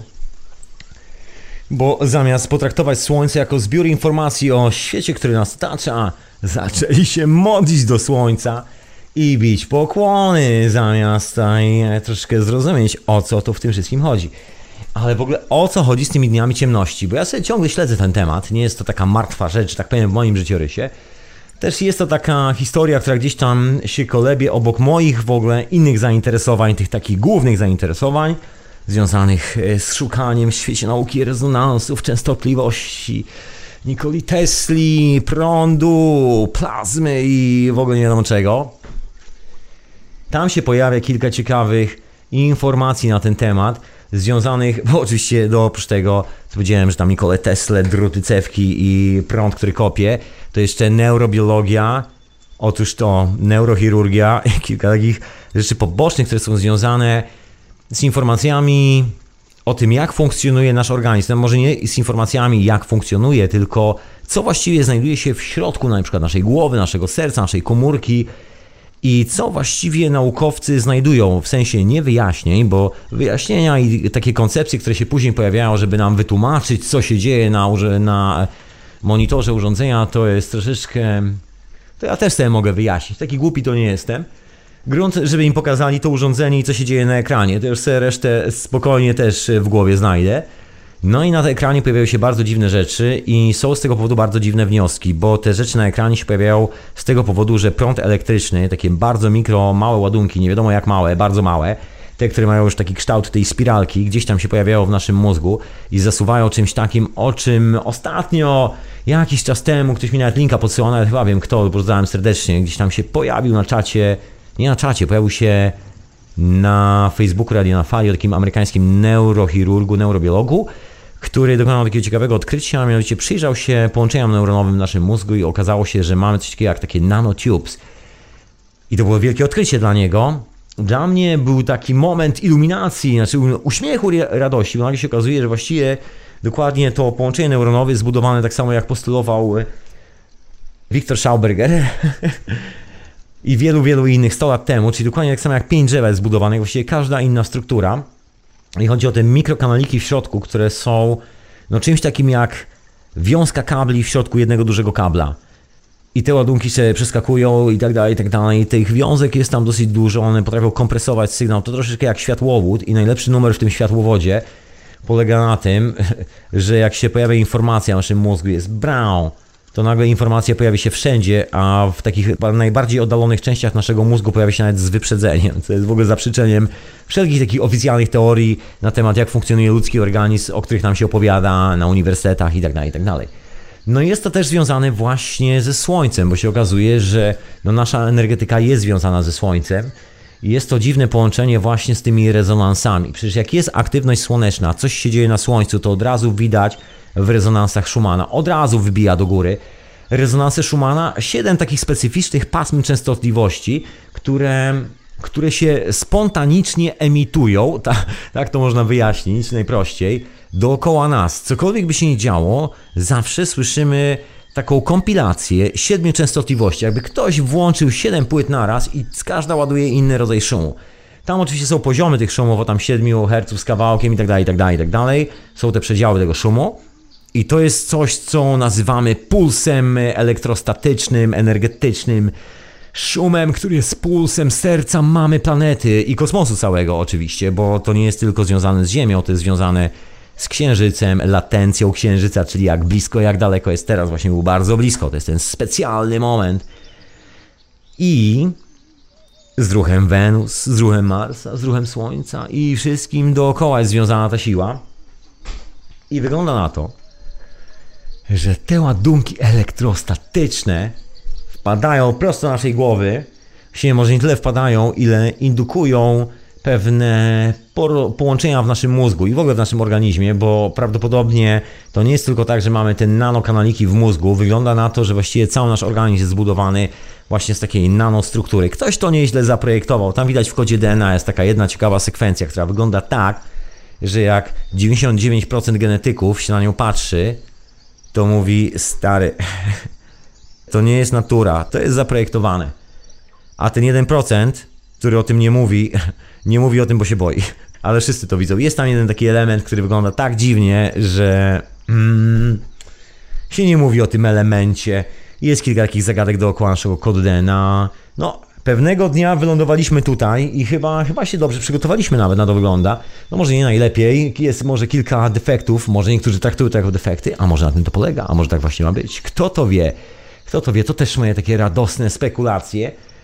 Anyway, w każdym razie wracając do tej struktury energetycznej, do tych wszystkich anomalii, do, do częstotliwości Schumana, o których wspomniałem, są one, tak jak wspomniałem, związane z rezonansami w naszym mózgu. Ten rezonans, te, te siedem melodyjek wygrywanych przez tą planetę dookoła jest dokładnie tymi samymi, samymi siedmioma melodyjkami, które są znajdowane w naszym rezonansie jako żywego organizmu. Jak się podłączymy pod druty, kable i podepniemy pod monitory, na których są tajemnicze ping, ping, ping, to właśnie zobaczymy dokładnie to samo. Czyli nagęstwienie się impulsów w paśmie czegoś, co nazywamy częstotliwościami o konkretnych rezonansach. Teraz to się nazywa częstotliwości herc, herca, od pana herca, ale słowo częstotliwości jest znane wcześniej, bo herce właściwie nie do końca oddają tego, czym to jest. Bo to nie do końca jest tylko i wyłącznie dźwięk, to jest naładowanie pola elektrostatycznego, czyli taka można być gruba sprawa. Chmura czegoś o konkretnym rezonansie, która rezonuje w konkretny sposób. Właściwie nie mamy siedmiu melodyjek, mamy siedem chmurek. Siedem świnek, siedem chmurek, siedem wilków. Mamy siedem. Na to wygląda. Znaczy jest może tego więcej, po prostu urządzenia, których ma, które mamy rejestrują tylko i wyłącznie siedem świnek. Siedem chmurek. No i tak to wygląda. I w naszym organizmie jest dokładnie to samo. I oryginalnie nazywa się to PCS, czyli Period per Second. Second, e, czyli cykl na sekundę. No i jest tam wyliczane, ile tych cykli na sekundę, bo tu w ogóle chodzi o to, że coś się zwiększa, zmniejsza, w ogóle jest jakaś pulsacja, bo to nie do końca tylko i wyłącznie właśnie herce, czyli fale tak zwane w cudzysłowie radiowe, czyli eteryczne, ale tylko łapane przez urządzenie, które funkcjonuje na dosyć dużych częstotliwościach w stosunku do mamy natury. Tutaj są inne rezonanse, inne harmoniczne i żeby było zabawniej, ja wiem, że dla niektórych może nie brzmi to najlepiej, a dla niektórych mam nadzieję brzmi doskonale. Te rezonanse definiują zaangażowanie naszego mózgu w nasze życie. Tyle, ile nam działa tego mózgu, bo jest oczywiście taka teoria, jest kilka w teorii na temat mózgu. Jedna na przykład mówi o tym, że jest lewa i prawa strona, co jest tylko i wyłącznie teorią, która została właśnie obalona nie tak dawno temu, bo się okazało, że lewa strona to jest wtedy, jak używamy prawej ręki i machamy w prawą stronę, natomiast kiedy tą prawą rękę przesuniemy na lewą stronę, nagle zarządzanie tą ręką przechodzi na drugą półkulę, tą teoretycznie intuicyjną, a nie werbalną i podobnie z dźwiękiem i tak dalej. I nagle się okazuje, że nikt nie potrafi wytłumaczyć fenomeny mamy, mamy natury, że mózg, półkule mózgu nie są definiowane jak myśleliśmy przez ostatnie 100 lat, tylko same się definiują w zależności od sytuacji i potrzeby na tyle, na ile muszą. To jest ten fenomen, który odpowiada za to, że ludzie po paraliżach, po jakichś ciężkich urazach głowy e, i tak dalej, i tak dalej, gdzie mają rozłączone dwie półkule od siebie, z powrotem nagle wracają im funkcje manualne i to w ogóle w, w tej części, która właściwie no, jest kompletnie niekontrolowalna. Jest takie ciekawe zjawisko, czyli nie wszędzie i nie zawsze, aczkolwiek występuje. No i to jest właśnie, jak się okazuje, upsi daisy, właśnie kwestia tego, że mózg, nasze półkule porozumiewają się na zasadzie systemu wireless za pomocą tych częstotliwości. Te częstotliwości są właśnie troszkę jak te częstotliwości telefonów komórkowych, niosą sygnał dalej, właściwie stwarzają pole, w którym się manifestuje ten sygnał i generalnie z jednej półkuli do drugiej. Hops, hops, hops, hops, taki wireless. Się okazuje, że ten wireless nie jest tylko i wyłącznie związany z półkulami, ale wireless jest pomiędzy ziemią, na której stoimy, a jak sobie wbijemy takie urządzenie w ziemię, to nagle się okazuje, że ma dokładnie te same 7 chmurek, te same 7 świnek na wykresie. Jak wbijemy urządzenie gdzieś tam w jonosferę, wyślemy na balonie, to dokładnie jest to samo. No i dokładnie to samo jest w naszej głowie, w naszym sercu. Dokładnie to samo. Siedem grup podstawowych mięśni, ten ósmy, który to jakby opakowuje, ale te siedem głównych mięśni to są jest właśnie te mniej więcej, można powiedzieć, siedem rezonansów, które są wyczuwalne dla nas w tym, co my nazywamy cyklami przez sekundę. No i jest takie połączenie. No i im więcej tego rezonansu jest w głowie, w sercu i we wszystkim, w nas, no może nie jakieś tam miliony więcej, że się nie wybuchnęli jak na filmie science fiction, kiedy nagle znika powietrze z kapsuły i widać taką czerwoną plamę na szybce. Nie, nie, nie, nic z tych rzeczy. Chodzi o takie bardzo drobne rezonansy. My nawet tego nie czujemy, bo, żeby było zabawniej, jesteśmy na statku kosmicznym, który się automatycznie adoptuje za każdym razem w czasie rzeczywistym do warunków dookoła. Czyli my właściwie nie widzimy, co się dzieje dookoła nas, ponieważ jesteśmy w pociągu, który jedzie takim środkowym torem pomiędzy dwoma innymi pociągami. I właściwie to, co widzimy przez okna, jest yy, wypadkową tego, co zobaczymy przez pozostałe pociągi. Mamy taki filtr tych wszystkich mocy, które są założone, i one dla niektórych może wydawać się ograniczają nas, ale w rzeczywistości chronią nas. To są między innymi te zjawiska związane, i tu właśnie muszę wspomnieć o pasie Van Allena bo rezonanse Schumana, jak to się nazywa, to nie jest nic innego jak dokładnie rezonanse pasów Van Allena. To są rezonanse, które otaczają Ziemię i Księżyc dookoła, takie pierścienie wirującej plazmy, można powiedzieć, elektromagnetycznej dookoła naszego układu ziemio-księżycowego, bo jak się okazuje, Księżyc wcale nie lata dookoła Ziemi. Mhm o czym wiedzą ci, którzy znają się troszkę na astronomii. Księżyc i Ziemia jest takim układem wspólnym, a ten środkowy punkt, wokół którego się kręcimy, jest bliżej Księżyca. Tylko tyle. Dlatego nam się wydaje, że kręcimy się dookoła Księżyca, ale nie do końca. Ten punkt jest pomiędzy nami. Jest jeszcze jedna taka mała, niektórzy mówią, ekstra mały księżyc, taka mała, taki mały kawałek skały, który lata jeszcze dookoła nas, taki drugi księżyc. Jest to w ogóle ciekawa historia z tym księżycem, który wygląda na to nie jest zbudowany naturalnie, jest zbudowany czyjąś ręką. Tak to jakoś wygląda i się zachowuje, ale zostawmy wszystkie teorie na temat czym księżyc jest i nie jest i wróćmy troszkę do naszego słonka, żeby się trochę pogrzeć w tym słonku. No właśnie, no i co wynika nam z tych rezonansów? Wynika, że jak na słońcu walnie, to dokładnie w tym samym czasie, a nawet jeszcze chwilę wcześniej, sygnał o tym pojawia się w pasach Van Allena oraz w jonosferze, w naszym mózgu, w naszym sercu, na Ziemi, po której chodzimy oraz w wodzie. Praktycznie jest to taki rezonans, który nagle ping się pojawia wszędzie, jak cokolwiek się dzieje. Oficjalnie mówi się, że opóźnienie sygnału ze Słońca jest w okolicach 7 minut, ale to nie jest opóźnienie sygnału, bo jak na ironię, sygnał radiowy ze Słońca dociera do Ziemi w czasie rzeczywistym bez opóźnienia Tak, tak. Natomiast sygnał rejestrowany przez urządzenia radarowe, ponieważ one wywołują taką interferencję, opóźnia ten sygnał o jakieś 7 minut, zanim dotrze do czytnika, który go odczyta i sprawdzi, co się dzieje. Dlatego zwierzęta, o czym nikt nie chce głośno mówić, znaczy nie chcę mówić dlaczego, dlatego zwierzęta czują trzęsienie ziemi zanim się zacznie, ponieważ ta aktywność elektromagnetyczna, którą można usłyszeć na falach eteru, dokładnie się dostroić do tej częstotliwości, się podłącza radyjko i słychać anomalie, sz, sz, pasma szumów, no to znaczy, że coś się zaczyna dziać i nadchodzi trzęsienie ziemi. Takie trzaski, takie wyładowania elektrostatyczne słychać. Stara sprawa znana od 100 lat. Nie mówi się o tym popularnie, bo oczywiście się okazuje, że można przewidywać trzęsienia ziemi, to z niezłym wyprzedzeniem, trochę jak zwierzątka i usunąć się z miejsca, gdzie łupnie. No ale oczywiście trzeba inwestować w satelity, lasery, karabiny, broń atomową i tak dalej, i tak dalej. Normalna sprawa. I oczywiście szczepionki. Szczepionki koniecznie. No właśnie, a tu można coś zupełnie innego. Zwierzęta słyszą ten sygnał, dlatego zanim zacznie się trzęsienie ziemi, one tak na tydzień wcześniej, parę dni wcześniej dostają świra i od razu znikają. Ptaki się wyprowadzają, one słyszą ten sygnał, eteryczny sygnał, mają działające radio w głowie. No i my też mamy takie radio w głowie, bo nie tylko zwierzaki, tylko że nasze radio działa na troszeczkę innych częstotliwościach. Działa na tych rezonansach, które nawet opakowaliśmy sobie w postaci szumów Schumana, rezonansów Schumana. To są szumy po prostu. Się okazuje ostatnio, że za te rezonansy odpowiada właściwie, przynajmniej tak się oficjalnie twierdzi, jest taki oficjalny trop akademicki, że jest to związane właśnie z pasem Van Allena, że tam się generuje cało, całe to zamieszanie, całe to zjawisko, które dociera do Ziemi, to tam się wzbudza to pole, a my jesteśmy czymś w środku takiej kuli, kuli plazmy.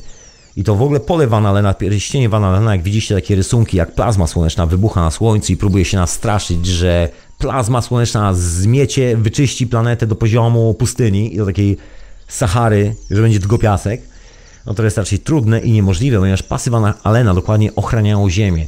To jest taki nieustanny vortex. Właśnie, tu wracając do tego vortexu, tej złotej spiralki, wszystkie zachowania energetyczne, pola magnetycznego i elektrostatycznego właśnie w pasach Van Allena wykazują dokładnie taką anomalię, że jeżeli ją zapiszemy w postaci graficznej na papierze w jednym wymiarze, wygląda jak spirala złotego podziału, czyli dokładnie mamy ten sam okrąg.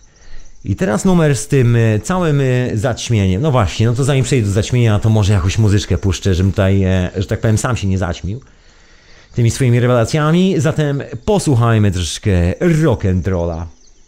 Rock.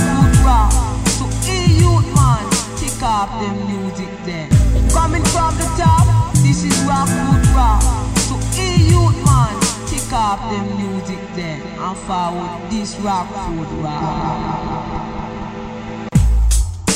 Non, non, non.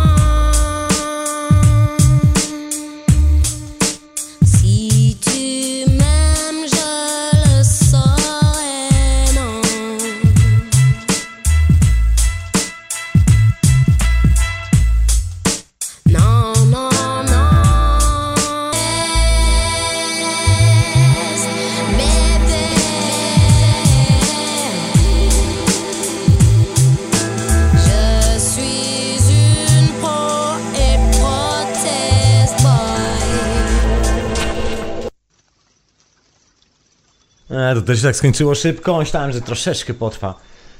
Pozwólcie, że sobie łyknę herbaty. Kurczę, skończyła mi się. Po prostu tak pazernie i łapczywie piłem tą herbatę, że zasłuchałem się w muzykę i zostałem bez płynów. Trudno. I tak słońce jest ze mną. Może po drugiej stronie planety w tym momencie był mnie raczej księżyc, ale tak czy siak słońce tu jest odbite od księżyca. Anyway. Albo od gwiazd. Wracajmy do naszego tematu, wracajmy do naszej dni ciemności. Właśnie, ja dzisiaj o tej anomalii, o tej utopii, która funkcjonuje w dystopii dzisiaj i tej legendzie o dniach ciemności, które nastąpią niczym cyganka. Powróży z ręki, dni ciemności nadejdą, pan zrobi zakupy, kupisz pan ryż, cebulę, i ziemniaki, olej, i butlę z gazem zapasową, świece ciemności panie nadejdą, pieniądze pan z banku weź, połowę cygance daj, na radio na fali wpłać. Oczywiście. Tak, tak, jak najbardziej. Na radio na fali jak najbardziej należy wpłacać i wspierać, ale to nie w tym momencie, chociaż Tak, tak, właśnie ale w tym momencie. Ja tu sobie pogadam, a ty tam y, cały portfel. Wszystko masz śmiało. Taki gest zawsze jest mile widziany. Anyway, wracając do, do naszej anomalii związanej z dniami ciemności, dniami ciemności, ciemnymi dniami i rezonansami naszego mózgu, to są bardzo ciekawe historie z ostatnich dni, można w cudzysłowie powiedzieć, ostatnich właściwie miesięcy, a nawet lat. A mianowicie chodzi o to, że jest ta opowieść o tym, że rezonanse Schumana się zmieniają i coś w tym jest. Ciężko to zaobserwować tak oficjalnie, dopóki się nie zacznie samemu robić eksperymentu, czyli nie weźmie się dużej miedzianej rury, takiego rulonu miedzianego nie włoży do szklanej fiolki, nie zaleje specjalnym roztworem, nie wystawi na działanie słońca i nie sprawdzi się po paru latach, jak to będzie korodowało, jak to w ogóle koroduje podczas wyparowania tego kwasu. No można zwyczajnie popatrzeć się troszeczkę, jak ktoś ma jakieś kawałki miedzianych płytek, które są narażone na kontakt z wodą i mniej więcej wiecie, w jakim czasie one się nie dzieją i na jakie kolory. Mieć tak fajnie, na różne kolory się krystalizuje.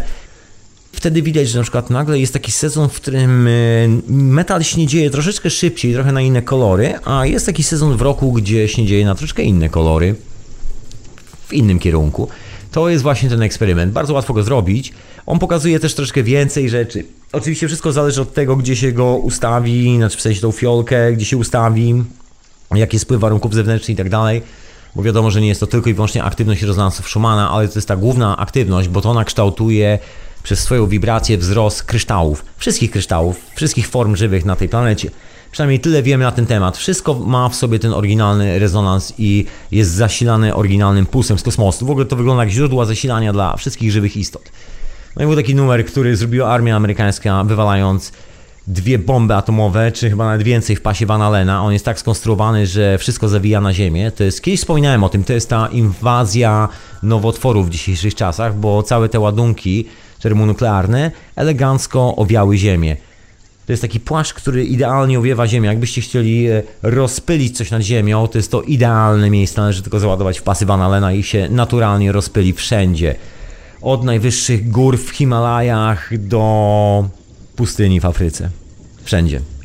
Tak to już działa. I jest jeszcze inna historia, że kosmonauci, przynajmniej tak oficjalnie, no nieoficjalnie się mówi, że ta cywilizacja dostała zakaz od tak zwanych obcych wylatywania właśnie poza pasy Van Allena. Dlatego nie ma żadnych misji załogowych gdzieś tam w kosmos, nie wysyła się ludzi gdzieś tam daleko, ponieważ kosmici przejmują urządzenia i tam było kilka takich dziwnych rzeczy. Jest nawet to słynne wideo z sondą TEDAR, TEDAR Incident, tak to się nazywa, gdzie kosmici buchnęli sondę z taką dużą cewką, która miała produkować prąd do satelitów wojskowych. Nagle zniknęli razem z tym całym urządzeniem. Podjechali, odcięli kevlarowe linki i pojechali w swoim własnym kierunku, znikając gdzieś za horyzontem, jeżeli gdzieś w kosmosie jest horyzont. Są takie opowieści, moi drodzy, nie chcę tutaj ich uwiarygadniać, no ale takie opowieści słychać, sami sobie sprawdźcie, ja dalej sprawdzam te opowieści. Oczywiście kieruje mnie bardziej w tą stronę, żeby im wierzyć niż nie wierzyć, ale to już, że tak powiem, moje zboczenie, co wcale nie oznacza, że muszę mieć rację. Niemniej, te całe zjawiska energetyczne w pasie Van Allena występują i nie ma co do tego żadnych pytań, żadnych wątpliwości nic z tych rzeczy. Wiadomo, że jest to dokładnie już teraz ten sam rezonans, który jest związany z naszym mózgiem. No i dokładnie to odkrycie panów neurologów z tymi nanotubes w naszym mózgu jest związane właśnie z odkryciem tej struktury. Jak to wygląda? Prześwietlili, przekroili, sprawdzili. Okazuje się, że jest tam jeszcze, jeszcze taka dodatkowa żyłka, która odprowadza dodatkowy ładunek elektrostatyczny. Znaczy, tak powiedział pan doktor, ale pan doktor nie jest specjalistą od elektryki. Ja tu troszkę poprawię bardzo nieelegancko, bo nie tak publicznie, bardzo nieelegancko, ale poprawię troszeczkę ten koncept. Chodzi o to, że ładunek elektro- elektrostatyczny się manifestuje na całej pojemności anteny, bo to się nazywa anteną. Można to też nazwać kondensatorem. To jest taki kondensator skokowy, czyli przytrzymuje energię przez ułamek sekundy tylko na tyle, na ile ma swojej własnej pojemności. I okazuje się, że kiedy stymulujemy mózg dokładnie w ten sposób, to robią m.in. substancje psychoaktywne, dlatego nazywają się neurotransmiterami, ponieważ pomagają w transmisji ładunków, które nazywamy neuronami, a są to ładunki plazmy, które się pojawiają i manifestują w naszej korze mózgowej. I dokładnie podwyższona sytuacja elektrostatyczna powoduje większą propagację neurotransmiterów w naszym mózgu. Mówiąc brutalnie, Jesteśmy mądrzejsi! I niby lepiej łapiemy, lepsza koncentracja, lepsza uwaga, więcej refleksji, co nie znaczy do końca, że zawsze lepsze samopoczucie. Tu chciałbym rozdzielić te dwie rzeczy od siebie z pewnych dosyć prostych powodów, o których opowiadam w troszkę innym podcaście. Tu Was zapraszam, przepraszam za taką krypciochę, ale muszę ją pouprawiać. Zapraszam Was do podcastu nowej serii o nazwie Substancja, gdzie opowiadam o substancjach psychoaktywnych ze swojego prywatnego, indywidualnego punktu widzenia jako użytkownika i takiego regularnego od lat. Także zapraszam serdecznie, tam y, troszkę więcej na ten temat będzie. Ale wracając tutaj do naszych tych elektrycznych historii, bo dowód na to, że tak się właśnie dzieje, że lepiej się czujemy, lepiej ogarniamy i fizycznie nasz organizm jest zdrowszy, istnieje wszędzie dookoła nas. Jeżeli ktoś z Was ma fajne koneksje gdzieś na fajnej, zadupiastej polskiej wsi, ale takiej starej, starej, starej, której tam nie tknęła za bardzo okupacja, nie tknął za bardzo katolski e, wyczyn, ta sekta z Watykanu, nie została tknięta za bardzo zębem czasu i gdzieś tam u starszych ludzi są takie opowieści o miejscach, które leczą, o miejscach, które dają moc i tak dalej, i tak dalej. Od no niecałych 15 lat są już dostępne na rynku komercyjnym urządzenia do mierzenia czegoś, co popularnie się w nauce i w ogóle technicznych historiach nazywa nanoteslami. To jest, można powiedzieć, natężenie pola elektromagnetycznego, ale takiego elektrostatycznego. Nie tego, z którego się robi normalny prąd, taki jak w laptopie, tylko takiego, jak można powiedzieć, dookoła kuli plazmowej Nikoli Tesli, dookoła pioruna. Taki troszkę inny prąd. Taki prąd o bardzo niewielkich potencjałach, w sensie na naszych urządzeniach. Nasze urządzenia go ledwo, ledwo co widzą. No i są takie urządzenia i pewnego razu kilku ludzi postanowiło pomierzyć owe miejsca we Francji. W Hiszpanii, Belgii, te stare miejsca, takie stare kamienne kręgi, że wszyscy miejscowi opowiadają dookoła, że kiedy kobieta niepłodna jest, powinna pójść, przytulić się do tego kamyka i dziecko się pojawi. I don't know, może tam z chłopakiem chodzi. Anyway, w takim kamiennym kręgu pod gwieździstym niebem, mm, to muszą być kosmiczne dzieci później z tego i bardzo dobrze. Anyway, wracając do naszych kosmicznych kręgów i kosmicznych miejsc, które ponoć leczą ludzi, są takie opowieści, no i panowie ruszyli z tymi urządzeniami pomiarowymi, żeby sprawdzić właśnie właściwości owych kamieni. No i okazuje się, tadam, coś bardzo dziwnego.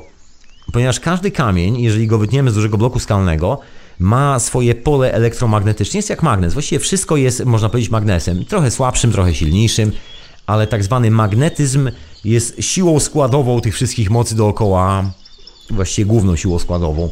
Ów magnetyzm, owe sympatyczne moce przyciągania, jak dawniej mawiano 200 lat temu. SVP, zdaje się, tak, takim skrótem się teraz to określa. Ale wracając do rzeczy.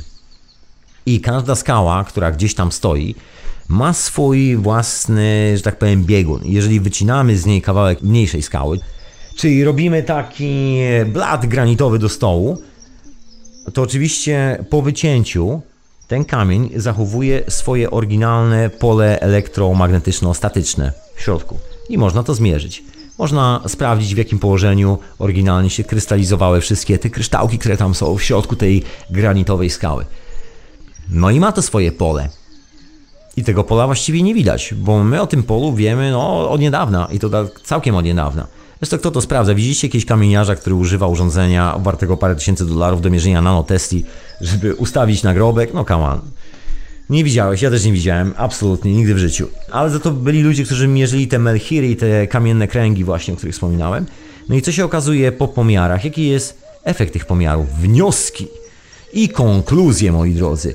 Wygląda na to, że ludzie, którzy je stawiali, doskonale wiedzieli, jak przebiega ten e, poziom magnetyczny, ta oś magnetyczna w środku kamyka. I wszystkie te kamienie, chociaż są przywiezione gdzieś z kamieniołomów, które nie wiadomo w ogóle jak to przywieziono, nie wiadomo jak to w ogóle wyciosano, nie wiadomo kiedy to zrobiono, nic właściwie nie wiadomo. Poza tym, że mniej więcej się szacuje na zasadzie tego, że jest to od, odwzorowanie kalendarza gwiezdnego na Ziemi i się dzięki temu można zorientować, że byli to kolesie, którzy widzieli o właśnie tych cyklach typu Saga Yuga 26 tysięcy lat, 24 tysiące lat. Taką wiedzę mieli ci dżentelmeni. No i się okazuje, że jeszcze mieli wiedzę właśnie taką, że wszystkie te kamyki są poustawiane idealnie biegunami do Ziemi. Także jest taka właściwa, można powiedzieć, propagacja pola elektrostatycznego i magnetycznego przede wszystkim, tego oryginalnego magnetyzmu, czyli nanotesli. I to się zachowuje jak takie duże baterie. No tym to de facto jest, taką dużą baterią, takim kondensatorem, który sobie zbiera energię. Na górze jest ładunek mm, dodatni, na dole jest ładunek ujemny albo odwrotnie. To jest w odpowiednich konfiguracjach pobudowane. Okazało się, że część z tych kamiennych kręgów ma właśnie takie specyficzne konfiguracje energetyczne. No niektóre z tych kamieni są takimi dodatnimi kondensatorami i trzeba się, że tak powiem, przytulić do takiego kamyka, postać przez parę chwil, bo to cały czas rezonuje. Przecież to jest kwarc i nie tylko kwarc. Z reguły takie skały, które zawierają bardzo dużo minerałów, czyli takiego czegoś, co nieustannie rezonuje. Sam kwarc rezonuje jakieś 760 tysięcy gdzieś w tej okolicy herców, znaczy 0,70 Zaraz, jeszcze raz, bo się pogubiłem. 0,760 tysięcy herców na, czyli PCS na sekundę. Potężna ilość. To jest taki rezonans, że my właściwie nie widzimy. To jest coś, co no w ogóle funkcjonuje wielowymiarowo, taki kryształ. To w ogóle funkcjonuje nie wiem jak w wielu wymiarach. To jest kosmiczna sprawa i my też jesteśmy tym kryształem. To jest już w ogóle inna sprawa. Mamy w głowie kryształy, to już w ogóle trzecia sprawa. Wow, cały świat jest z kryształu. Tak jakby. I wracając do tego rezonansu, się okazuje, że można w naturalny, analogowy sposób wybudować sobie taką konstrukcję, która jest jak taka bateryjka, naturalna bateria, czyli taki naturalny kondensator na wszystkie te naturalne moce kosmiczne. Się tak ładuje, ładuje, ładuje, ten cały organ się ładuje, ładuje, człowiek się przytula do tego, najlepiej na bosaka, bo wtedy jest uziemiony i wtedy cała ta energia przechodzi przez nas. To jest taki, można powiedzieć, dużego rozmiaru i dużego kalibru biorezonator, takie urządzenie Janka Taratajcio, ale kamienne i ze starych czasów. I jak się okazuje, wszystkie legendy opowiadały o tym, że ludzie się leczą, jak tam wejdą, że się lepiej czują, że coś jest innego, że mają inną percepcję rzeczywistości. Są takie miejsca, opowiadałem wam o tym, są takie tunele w Szkocji, że się wchodzi, bierze się bęben, tłucze się w bęben. Jeżeli ma się odpowiedni rezonans na tym bębnie, dobrze nastrojony, ja nie mówię o takim flaku, tylko odpowiedni rezonans, to nagle to, co się dzieje, nasza percepcja, słyszymy muzykę trójwymiarowo. Wrażenie jest niesamowite i te rezonansy się elegancko zawijają, wspólne, harmoniczne, nie ma żadnego echa akustycznego, które coś tam by wytłumiało. Jest zbudowane lepiej niż współczesna, najlepszej jakości sala filharmoniczna aktualnie na świecie, a wygląda tak, jakby było no właśnie z, z takich kamieni duże poukładane, tak troszeczkę ten wystaje o 20 cm, tamten wystaje trochę w lewo jeszcze mniej, tutaj trochę wygląda jakby się miało zawalić, ale jest tak solidny, że się nigdy nie zawali, takie w sumie takie dziwne, bo precyzyjne jak, jak jasna cholera, po prostu no precyzja jest niesamowita, to cała ta historia z tym, że jak tam słonko wpada, to jeszcze dotyka specjalnego punktu. Właśnie wszystko jest związane ze słonkiem, znowu kolejne potwierdzenie tego wszystkiego, że to paralo jest nieustanne, wszędzie funkcjonuje. Tak to wygląda troszkę dziadowsko, a technologia, którą tam zastosowano jest potężna, rezonansowa i ktoś o tym wiedział. I to jest fenomen. I teraz, jeżeli spojrzymy na te trzy dni ciemności, I don't know, może wreszcie się pojawi taki rezonans, bo wszystko wygląda na to, że no, rezonansy się zmieniają, tak jak wspomniałem wcześniej, i te urządzenia troszeczkę notują pewne anomalie dookoła tego zjawiska. Bo też ciężko powiedzieć, że rezonans się zmienia z czytania wyniku urządzeń, bo widzimy skoki i tylko ten skok jest momentem, kiedy widzimy, że coś się dzieje, bo później wraca zaraz do normy. To jest trochę tak, że przez te, ten pociąg, który jedzie równolegle z tym pociągiem, w którym e, my jedziemy, nagle przez moment nasze okna się synchronizują i widzimy troszeczkę dalszy kawałek krajobrazu, który normalnie nam umyka, bo widzimy tylko pędzący pociąg obok.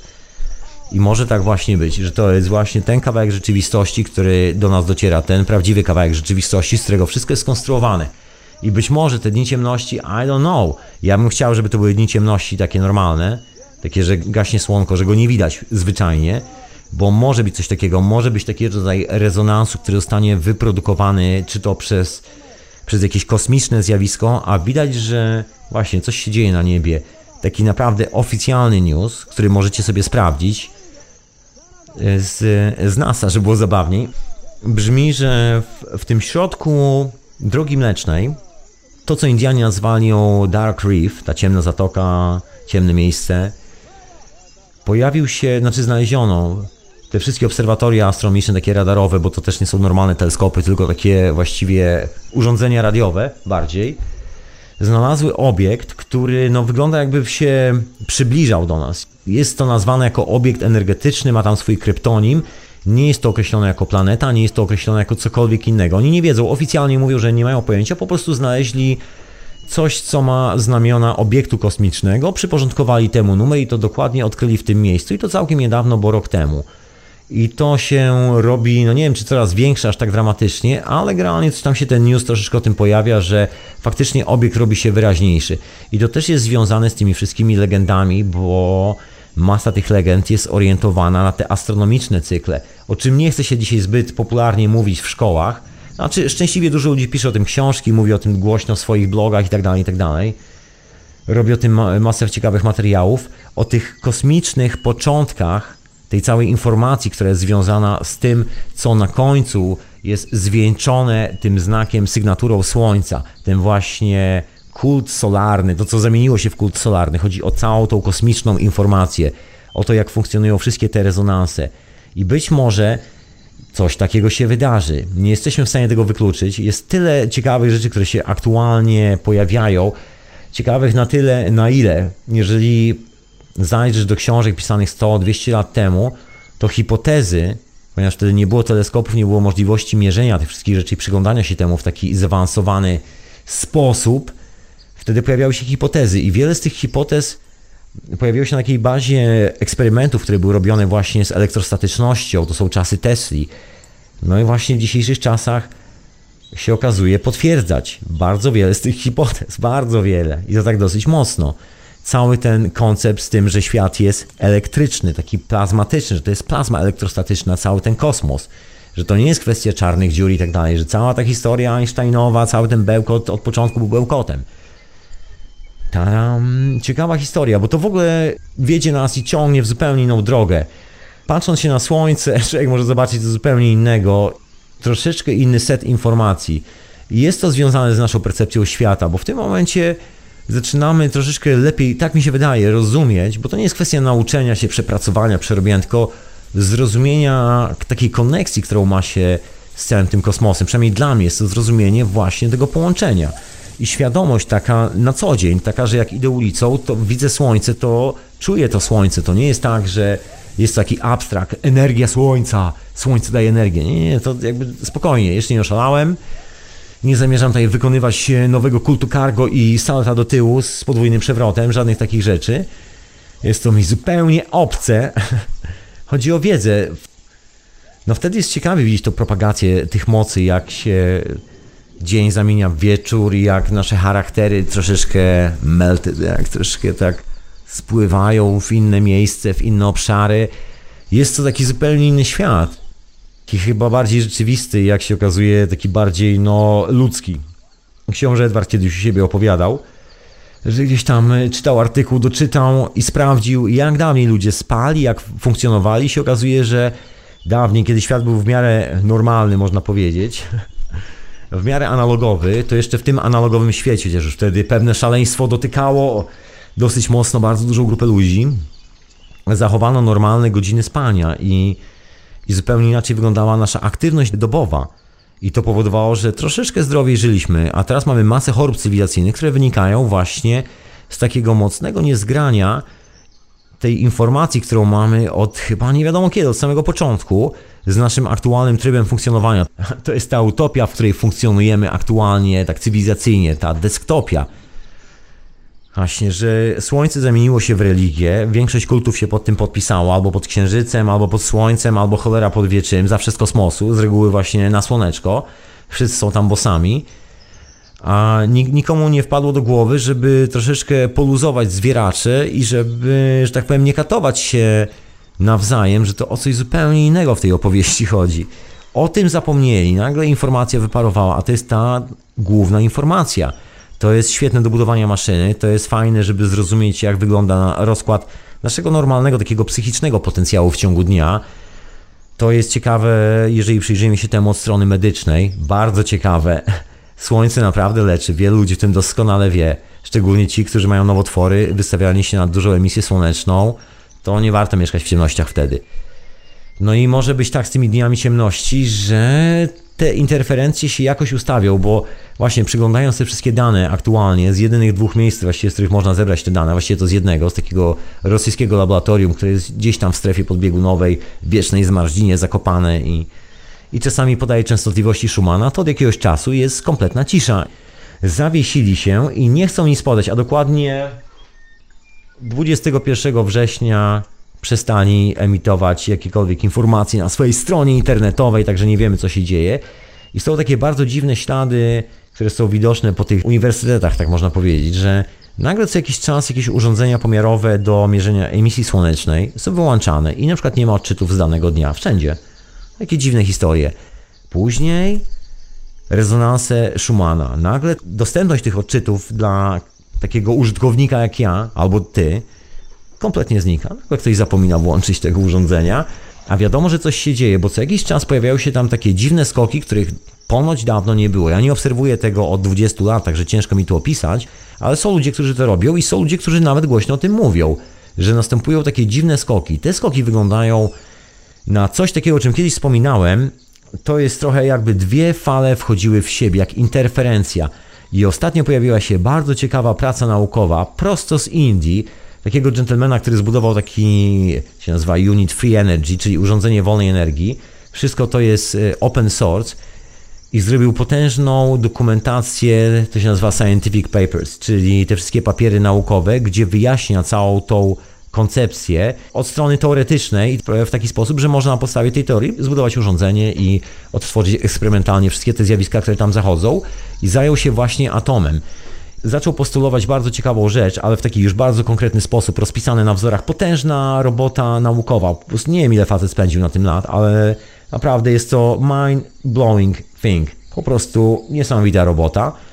Właściwie nic nowego, jeżeli ktoś z Was przyglądał pracę Waltera Russella, to jest dokładnie to samo, ale opisane w taki jeszcze bardziej konkretny sposób, taki mniej alegoryczny, a taki konkretny, pokazujący konkretne przykłady badania rzeczy w laboratorium, tego jak się rozsypują, jak się sklejają do kupy i tak dalej, i tak. Wygląda na to, że cały ten dodatkowy potencjał energetyczny, który może nas potencjalnie oślepić, jest właśnie tym czymś, co spowoduje taki impuls, który doładuje nas, a jednocześnie spowoduje, powoduje automatycznie przeskok na inne rezonansy częstotliwości.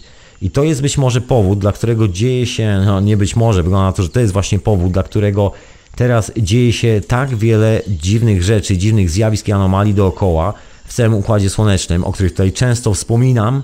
Są takie odcinki, że mówię, co tam się dzieje z tymi chmurami na innych planetach. I wygląda na to, że chyba coś tam rusza. Także nie wiem, co będzie z dniami ciemności. Na pewno nie będzie 15 dni ciemności, bo się okazało, że jest to ściema, ale legenda o trzech dniach ciemności, o tym, że będzie jakiś moment przestrojenia, który będzie na tyle mocno odczuwalny i pójdzie właśnie po tych rezonansach, które są dla nas odczytywalne, czyli po naszych siedmiu świnkach, że to zobaczymy i to tak mocno zobaczymy. A może właśnie to się dzieje tu i teraz, może właśnie mądrzejemy. Słuchaj, czy ty mądrzejesz? Czy ty w ogóle człowieku mądrzejesz tam? Dziewczyno, czy też mądrzejesz? Słuchaczu offline, słuchaczko offline, czy ty też mądrzejesz? Ja nie wiem. Ale powiem wam szczerze, że kiedy człowiek się rozgląda po świecie, to myśli się coraz ciekawiej. Także może jest to znak nowych czasów. Może te 12 dni ciemności, 15 dni ciemności nie nastąpią, bo jest to ściema, ale zawsze jest szansa i to nawet, y, no może nie tyle szansa, ile wygląda na to, że ta podpowiedź od tych starożytnych kultur, które były o wiele mądrzejsze niż my, tacy dysktopiści, utopiści, oni powiedzieli, że coś się wydarzy. A skoro się jeszcze nie wydarzyło, w takim razie szanse rosną. To jest troszeczkę tak jak jeździć windą. Statystycznie, nie pamiętam dokładnie numerów, ale przypuśćmy, taka moja spekulacja, że winda urywa się co 10 tysięcy zjazdów w górę i w dół.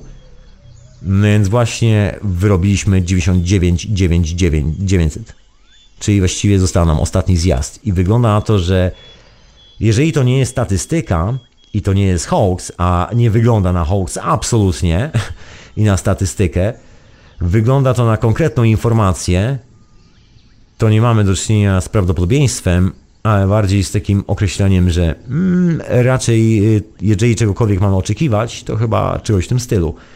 Może tak być, proszę Państwa, aczkolwiek nikt nie zna daty ani godziny. Wiemy, że jest to proces, bo Taką informację nam zostawiono, że jest to proces, który będzie miał swoje manifestacje. No ale jak zwykle z manifestacjami trzeba być uważnym, żeby je zauważyć. Uważnym, bo w dzisiejszych czasach, gdzie uwaga jest skradziona przez media, telewizję, rozrywkę, to tak ciężko czasami spojrzeć na niebo i zobaczyć, że właśnie mamy takie hollow sun. Wyjątkowa historia. Także zostawiam Was tymi wszystkimi refleksjami. Dzięki wielkie za słuchanie tego odcinka Hiperprzestrzeni. Zapraszam do, do moich pozostałych kolegów w środę do księcia Edwarda, który będziesz odparowany i myślę, że miał ciekawe rzeczy do powiedzenia. Pozdrawiam serdecznie. Ach, śladami Alberta. I oczywiście zapraszam do siebie na czwartek do substancji, gdzie mówię o substancjach. Zapraszam później na wieczorową porę, krótką, teraz też zapraszam na krótką wieczorową porę, niezbyt długą, ale, ale będzie. No i zapraszam oczywiście w piątek y, o godzinie 24 polskiego czasu do Teorii Chaosu, do Michała, a później z powrotem do hiperprzestrzeni i do archiwum, a tam czas snu między innymi i nie tylko. I, I zobaczycie sami, po prostu idźcie i sprawdzajcie i wspierajcie radio, a ja tu w ogóle jeszcze raz Wielkie dzięki drodzy mecenasi, jako że mam tu pod ręką wszystkich tych, których mam, przynajmniej z PayPala, jeszcze z polskiego nie mam, także sorry, dajcie mi chwilę, chwilę cierpliwości i mi i sobie, także sorry. Pozdrawiam serdecznie Ciebie Katarzyno, Grzegorzu, Kamilu, Jarosławie, Anonimowy Nosorożcu, Patryku, Przemysławie, Arturze, Mateuszu, Tomaszu, Rafale, Radku i Patryku. Peace and love, Panie i Panowie, wielkie dzięki za wspieranie. Namaste i ja sobie znikam. Bo było tak, że właśnie słuchaliście sobie hiperprzestrzeni w radionafali.com i do usłyszenia następnym razem. Nara.